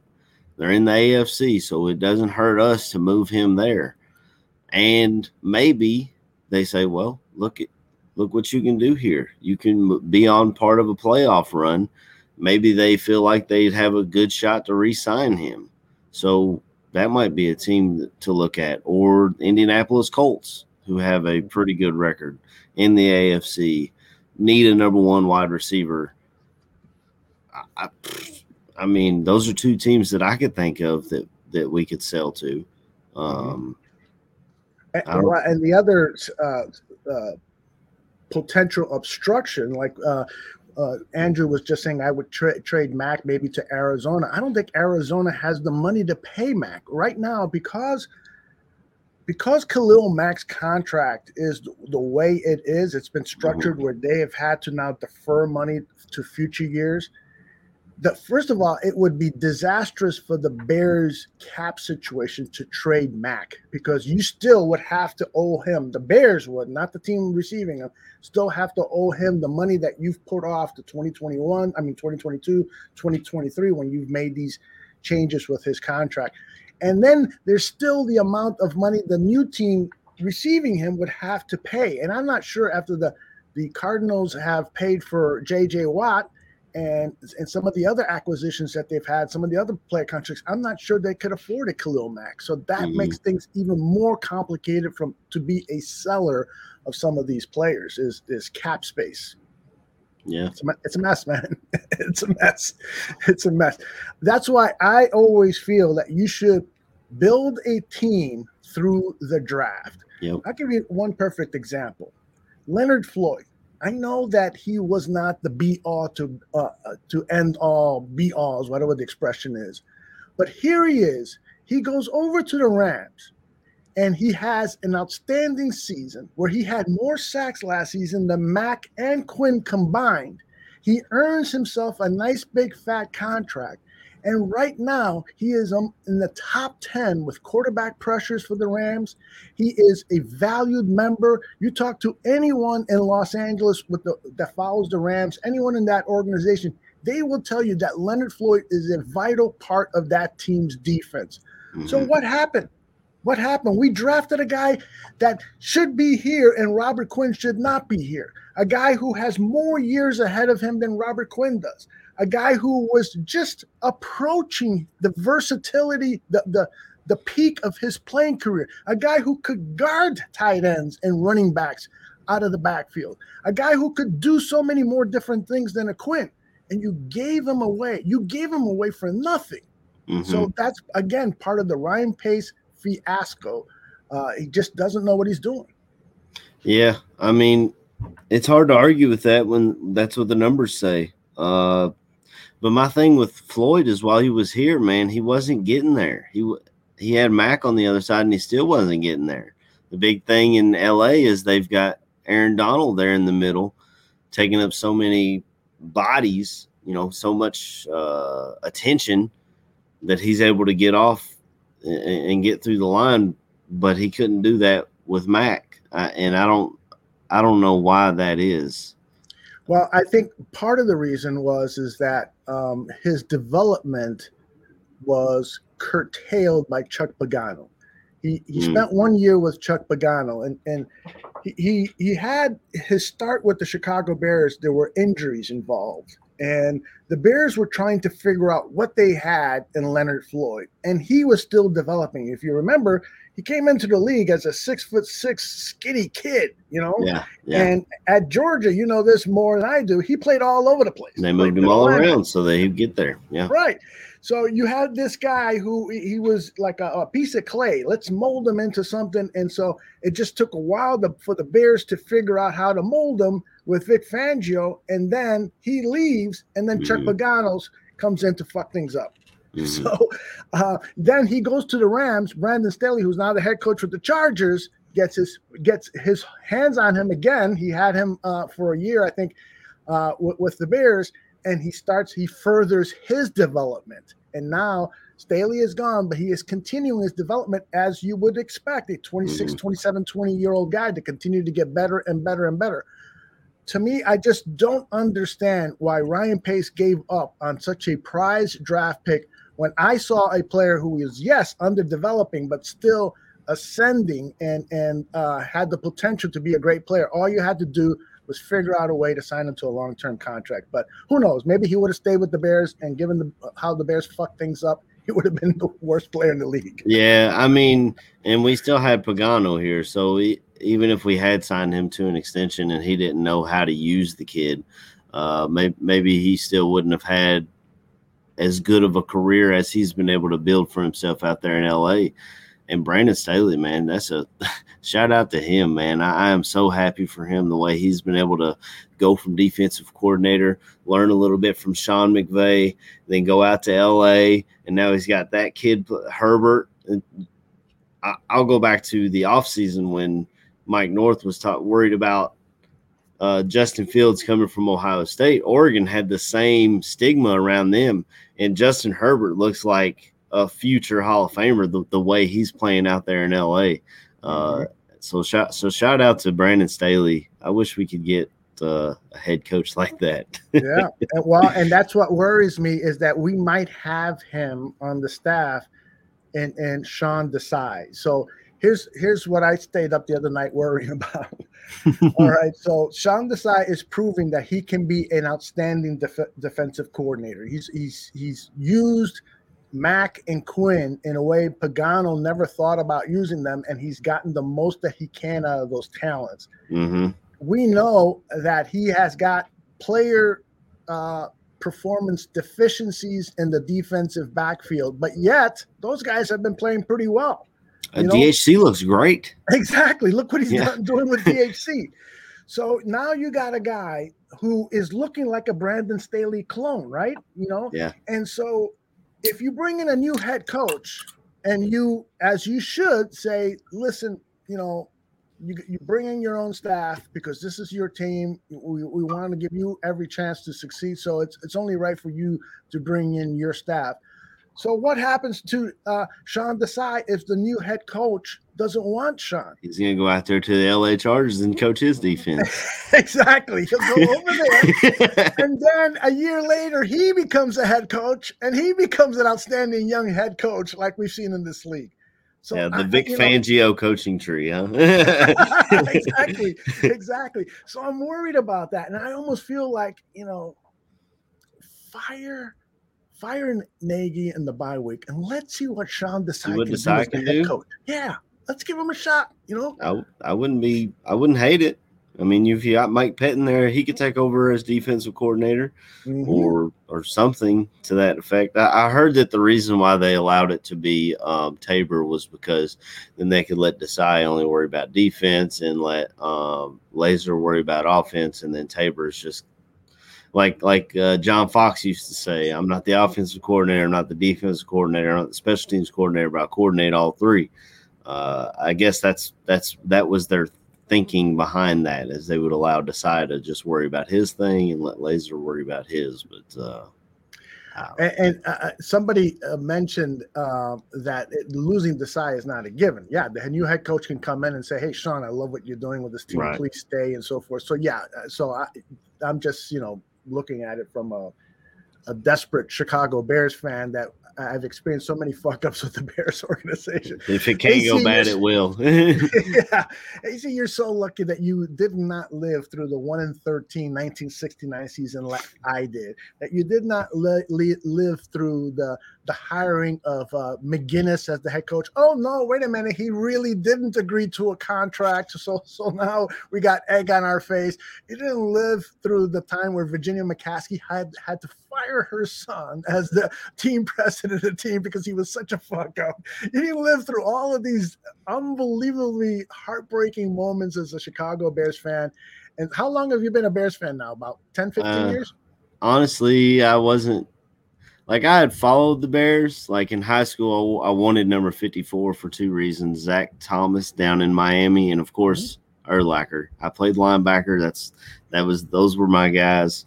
Um, but when I met my wife in 2008, uh, I was a Bengals fan, but uh, I was more of a college football fan. I had favorite players, and then the Bengals were kind of, you know, the closest team, so I followed them. Uh, but I started watching the Bears at that time. We had Cutler and Urlacher and Briggs and Hester and Tillman, and it was just a fun team to watch. And I, I fell in love with the Chicago Bears, and now here I am, a bigger fan than she is. Actually, today we're going to be carving pumpkins when I get off of here. And she was, I was, she was like, I want to watch uh, Nightmare Before Christmas. I was like, we got a Bears game. And uh, she was like, but it's Halloween. I was like, well, what's scarier than the Bears? Right. It could be a terrifying game. I could see you wearing a Cincinnati Bengals uh, uh, jersey pretty soon because that team is up and coming, man. Well, they look good, and, and honestly, I've told Bengals fans at work, uh, you know, I'm I'm so happy for them because for years they've been the laughing stock. I mean, they're up there in that division where the Browns have passionate fans. We saw them. Passionate is the nicest way to put it. Uh, the Steelers fans. Who they've got six Super Bowl rings, they've got the history, they've got great coaches, a, a family ran organization that does it the correct way. We we don't see that here, but the, the Pittsburgh Steelers are a family ran organization. Then you've got the Ravens, who, for whatever reason, they've always had.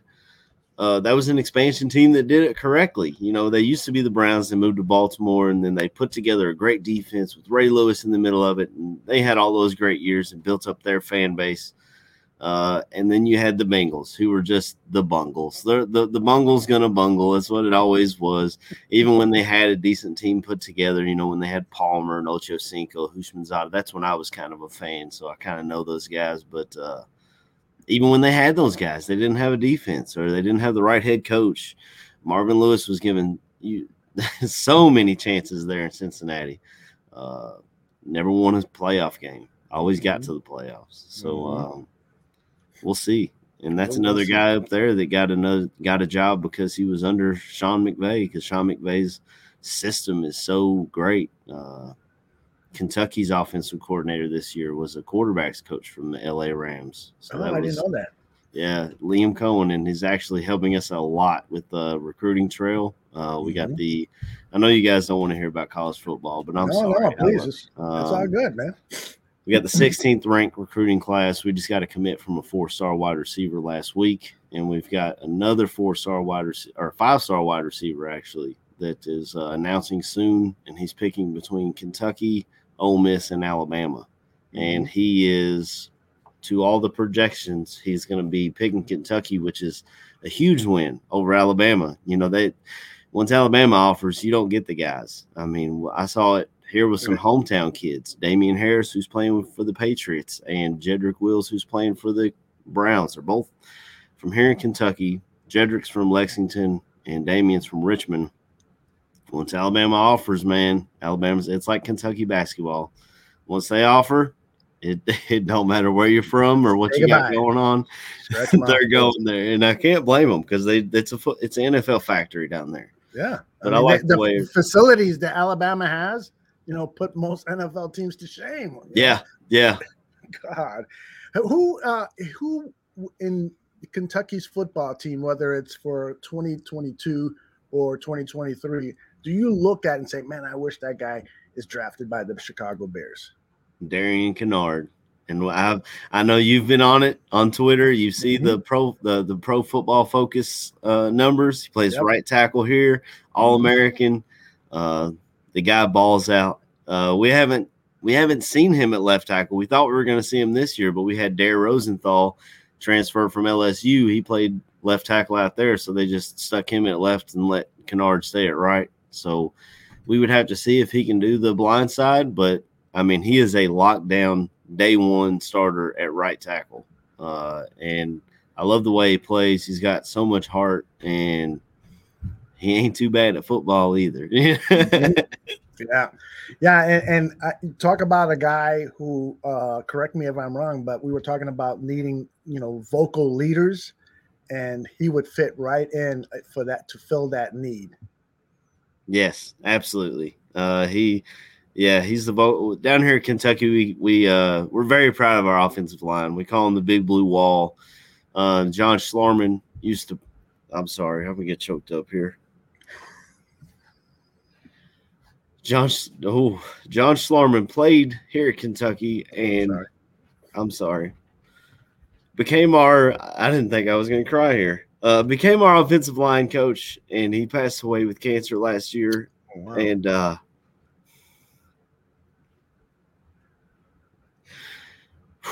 we're very proud of our offensive line here at Kentucky. I'm sorry, guys. Please don't be sorry, man. I, I didn't know that we had lost him, so uh, I, I appreciate your your honesty and, and your heartfelt emotion about uh, losing that guy. And, and and that's just a prime example of the kinds of fans that we are, and everybody that tunes into this show. I mean, we would be crying too at the loss of somebody who we've never met before, but who Yeah. has done such a great job coaching our guys and and and and, and playing uh, for our team and so forth. I'd be crying too if I lost somebody like that. I remember when uh, Michael Jordan's father died. I cried like a baby. Never Yeah. met the guy, but I was crying because Michael Jordan was in my home on the television set, but he was on my home for a hundred games a year, a, a, a year, and doing some phenomenal things. And I was crying, and I, I'm going to start crying now Yeah. that this guy lost his father in, in such a terrible way. So I'm with you, brother, and I, I really appreciate your uh, uh, authenticity on that. You know, I, I thought you were c- kidding at first. And no, I, I'm sorry. I didn't. I didn't expect it. It just kind of hit me. It was like I hear you, man. they're. I'm passionate, man. There's no other way to. There's no way to put that. Uh, and you talked about Jordan. Uh, speaking of the Bulls, man, they look fun to watch again, huh? Yeah. Yeah, a terrible uh, thing that happened to Patrick Williams, a second year guy, first round pick from last season. This guy is such a promising power forward type. Uh, so he's out for the what looks like for the season with a broken wrist. But outside of that, this team is phenomenal. And that's a perfect example of about when I talk about a general manager having a vision and then going out and executing the plan. Here is Arturis Carnivocius, however you pronounce his last name. I apologize, AK. He comes in and he has a roster that is pretty much depleted of anything. He's got very few resources to to turn things around. People were saying, ah, the cap and this and that and so forth. And what happens? Somehow he figures out a way for in his second team to have all these stars out on the team, Vucevic and and uh, uh, LaVine and and DeMar DeRozan and Lonzo Ball. I mean, just those four guys right there. That's four guys that you need to have a championship playoff caliber kind of team. Yeah. And he's got the role players and so forth. So he had a vision.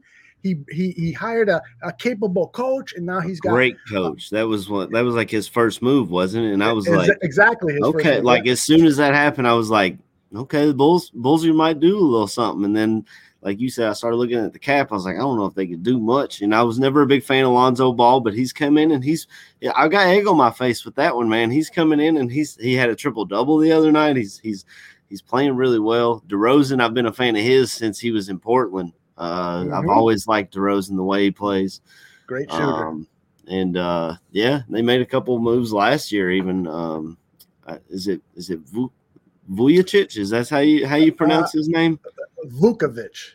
Vucevic. Yeah, he's Yeah. uh he plays well, and Yeah. hey, we got some bulls some bulls shows here on the network that uh That's right. We're having some two- good shows, man.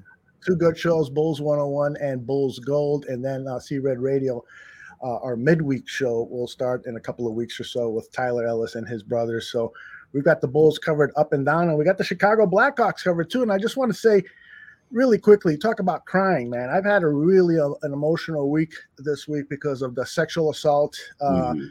Charges uh, and and scandal with the Chicago Blackhawks. And the reason it affected me so dearly is just as a human being, number one, but number two is when, when uh, uh, 11 years ago, when the Blackhawks were getting hot and, and smelling a Stanley Cup playoff, I took my two girls, my two daughters, my stepdaughter and my biological daughter, took them to a hockey game.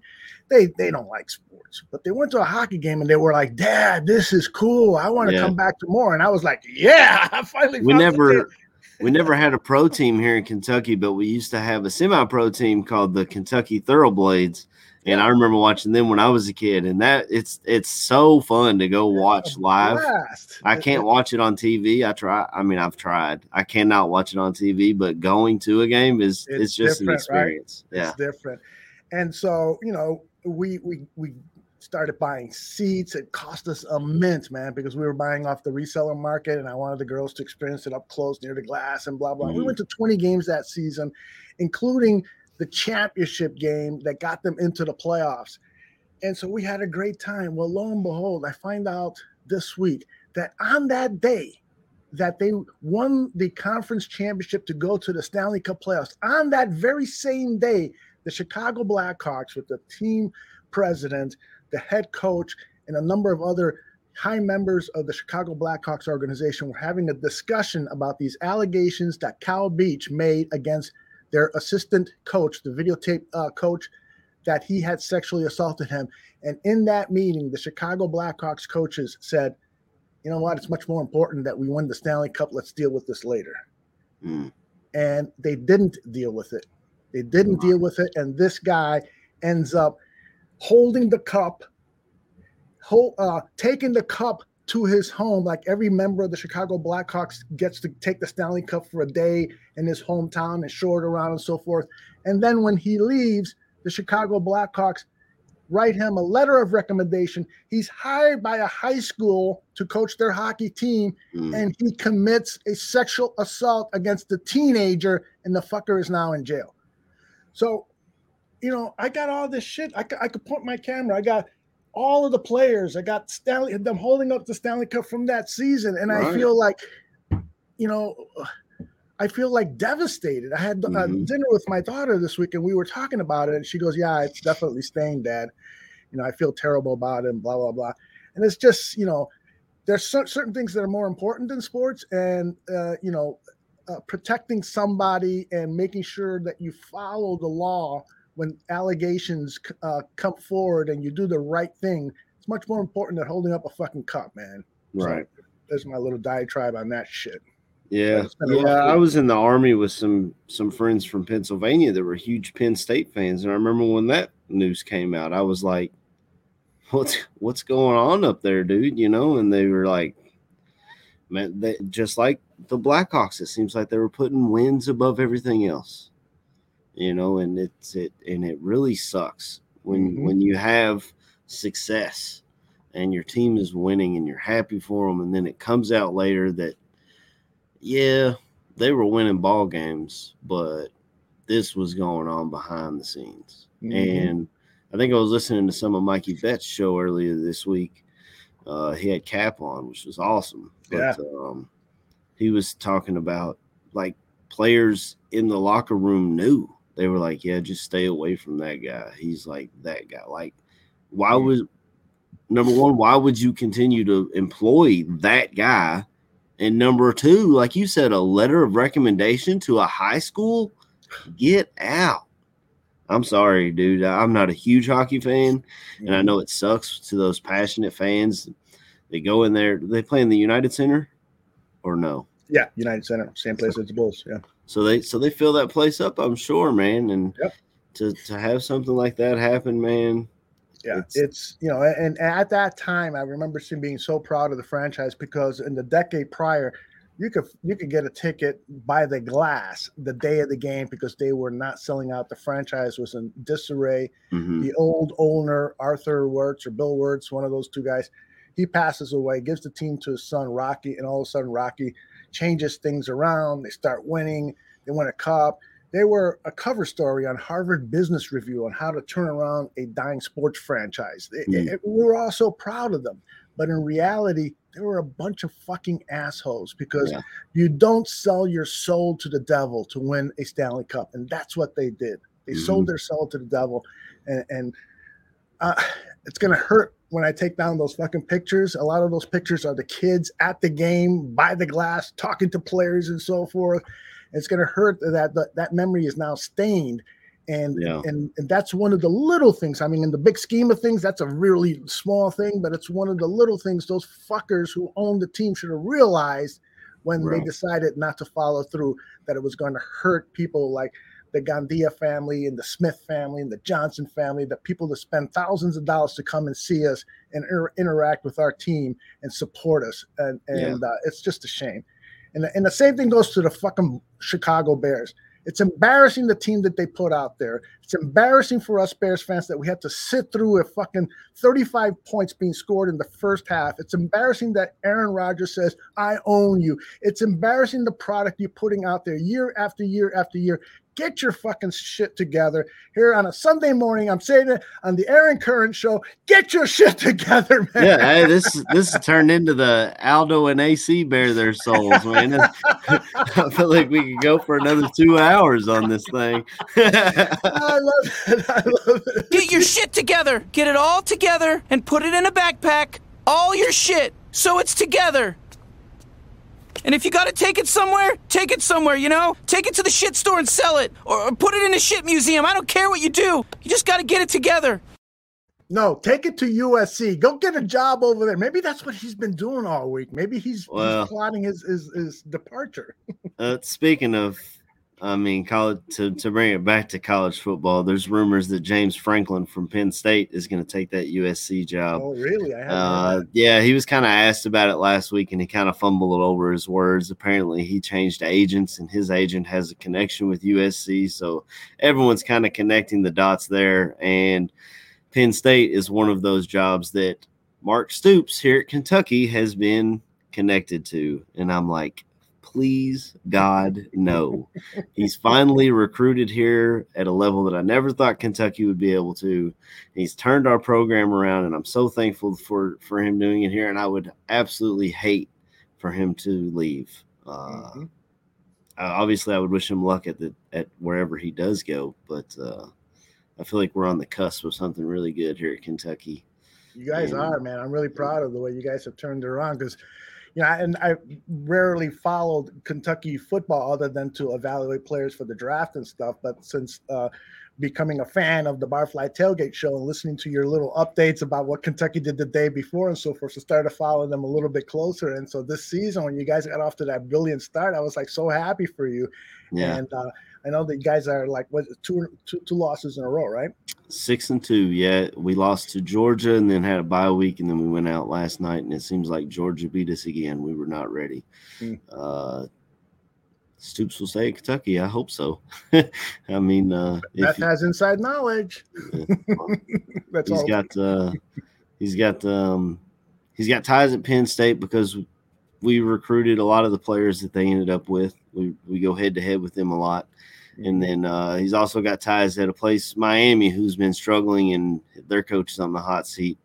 Uh, Stoops was the defensive coordinator down there, or DB's coach, one of the two, uh, back in their run in the early 2000s when they had Ed Reed and Sean Taylor, and you know those great players. Uh, so a lot of Miami fans hold him in high regard because he was uh, a catalyst of those great teams. Um, but I'd love for him to stay here at Kentucky and continue building something great.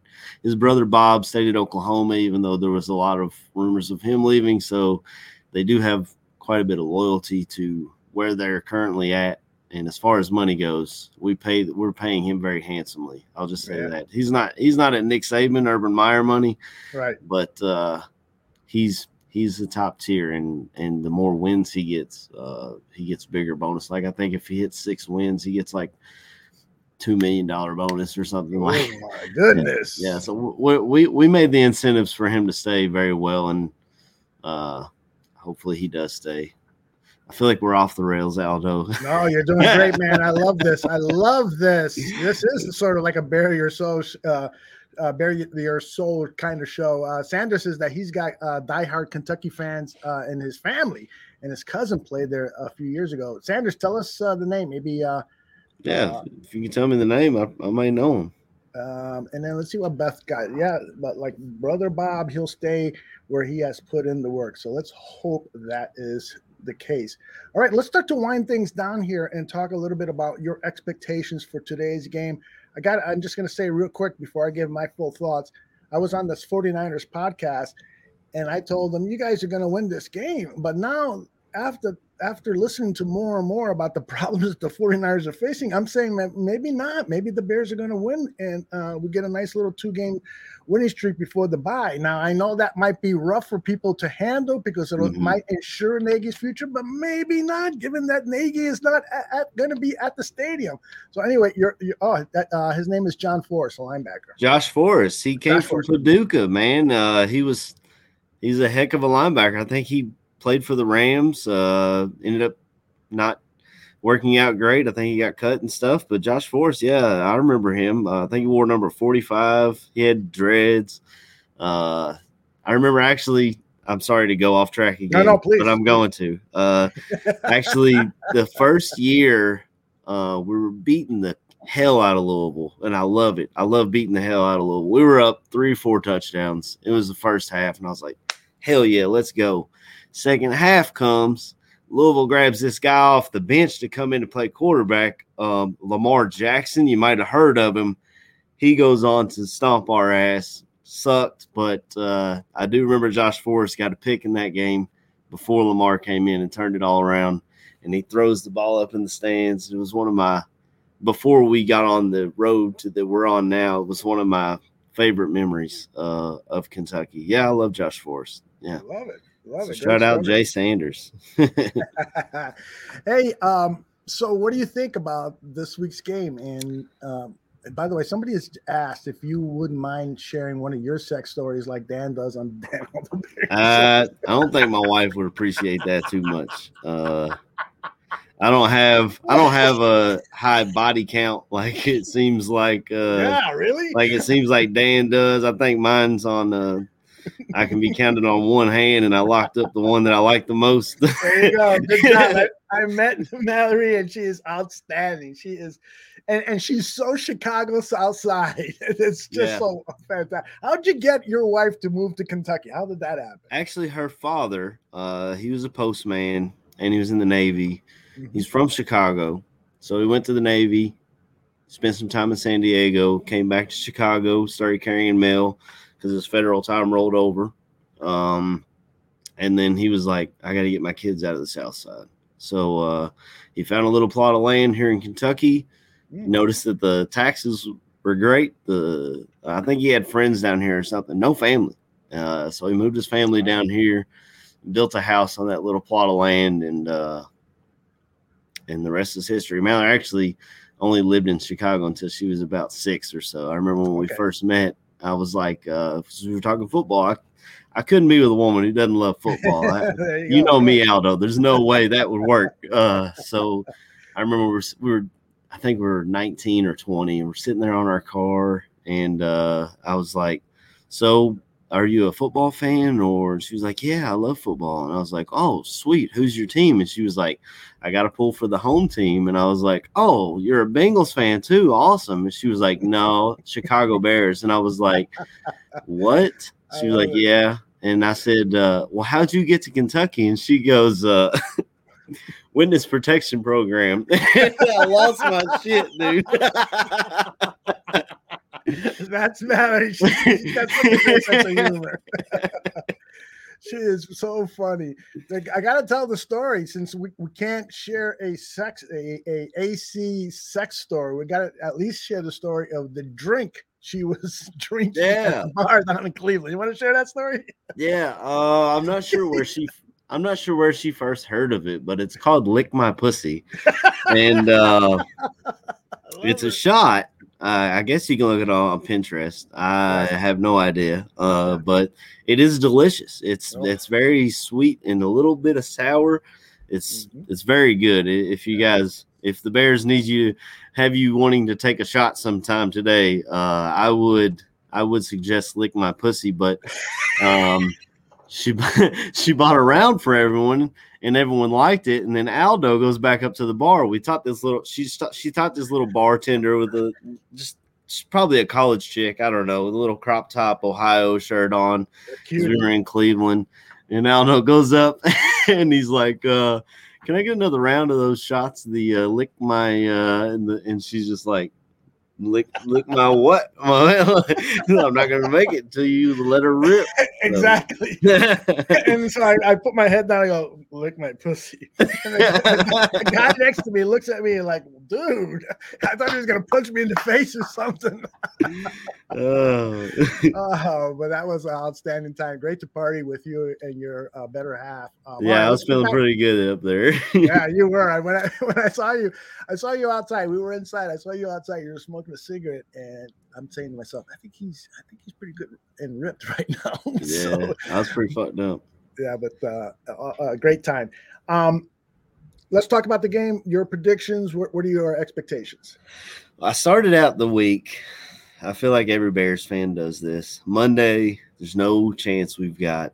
Tuesday, maybe we got a little bit of a chance. Wednesday, I think that's when the news of Khalil Mack started to come out, and I was like, well, we have no shot again. And then as the week continued, I have now talked myself into it. And in true Bears fan fashion, I do believe that the Chicago Bears will win this game. Um, I think it'll be a low scoring game, a lot of running, uh, to be completely honest. And do you want me to just give a score prediction right Sure. now, or Yeah, I'm gonna say Bears win um 20 to 17. Uh and I don't know why. I just I just have faith in the Bears and I don't know why. They haven't given me any reason to. Uh and I know my analysis on this week's show has not been great. Uh Do you know what your give- record is in predictions? Have you been keeping no track? clue. No clue. Probably terrible because I, like I said, I talk myself into a, either the Bears winning or covering each and every week. I do the same thing for Kentucky. It's just the fan in me, I guess. Even against Georgia, I was like, we, I don't think we'll win, but I think we'll cover. And you know what? We did fucking cover. We did cover against There Georgia. you go. There you go. Well, I gotta tell you, I I, I still haven't really changed my mind. I, I I'm a little bit more hopeful than I was midweek, but I still think that the Bears are going to lose uh, today, just simply because I I sense that this organization is in complete disarray. I got I got the same feeling that I had during the Trestman uh, years when I, think it was during the bye that Phil Emery came out with the coaches and had a uh, hey we're trying to fix it press conference, which you know you, you rarely see from the Bears organization. I, I I sort of feel like, and I hope that I'm wrong, that this team is going to get blown out today uh, because there's just so because the leadership is incompetent, you know, Mhm. and I think they have players that can compete. I think they have players that can finish at above 500 for the season. They don't have a championship Super Bowl roster, but they have a, a roster that can compete for the division championship or at least a wild card playoff. But that's not going to happen unless they get lucky breaks. And maybe Matt Nagy not coaching today is a lucky break. But I just I, right now, like Taurine said uh, in the chat, I just got a sick feeling about these these Chicago Bears. I hope that I'm wrong, but I'm predicting the 49ers to win like 27 to 13 kind kind Yeah. of score. So hopefully I'm wrong. Yeah, I worry about our defense. Uh, you know, not having Mack is going to be huge. Um, I forgot where I was going with that. I had a I had a thought in my head as you were talking, and then as soon as I started talking, it was like it was gone. I, uh, but yeah, the the defense worries me a lot. Well, who, somebody said here something about Gruden. Where where did where did it go? Um, that the Raiders uh, w- w- Raiders without Gruden have been hot. So, so maybe, maybe you know, if the Bears have a victory today without Nagy, maybe that will, you know, Ryan Pace will say, you know what, I got to save my job. you mm-hmm. know, I, got, I got to get rid of Nagy. Not even wait to the bye week. Maybe on Monday morning that you fired. Wouldn't that be weird? Somebody, be- somebody start digging into Nagy's emails right now. That's right. When he said be me, he wasn't kidding. so that's crazy. Um, anything else you want to cover before we pull the plug on the Aaron Current show? Uh, I think we've covered everything from college football to NFL to uh, partying with AC. Yeah. we have. And I understand you're going to go as Mike Ditka to your uh, party today. I am going as George Halas. Do you have a, a Ditka impersonation you want to share with us? Uh, I, I don't know about Ditka, but I could try to do the super fans. Uh, the Bears, the Bears today, they'll go out and uh, don't they're gonna put up uh 80, 89 points on the 49ers as a tribute to the great Ditka and uh Bears 89 49ers negative 17. Go Bears. That's the funniest Mike Ditka I've ever seen. He's got the, Ditka's got the hairiest neck I've Yeah, ever he's got a, seen. he's got a neck beard down here. And here my George Halas impersonation. God damn it! Why the fuck is this Matt Nagy coaching my fucking football team? Virginia, Virginia, do something! Do something! That's it, man. That's the best I got. Uh, a question here from the chat room. Let's see. Yo, Aldo, uh, the Bears say they get advice from the Steelers. that is true. the Steelers, the Steelers looked at each other and was like, "Hey, this, listen to this shit right here. Uh, yeah, yeah, just uh, go out and hire, hire uh, the offensive guru." Exactly.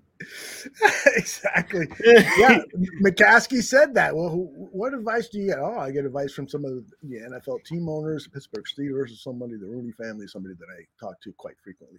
George, what are you doing? That's the Yeah. competition. Meanwhile, the Steelers have had Bill Cowher and Mike Tomlin for the last Mhm.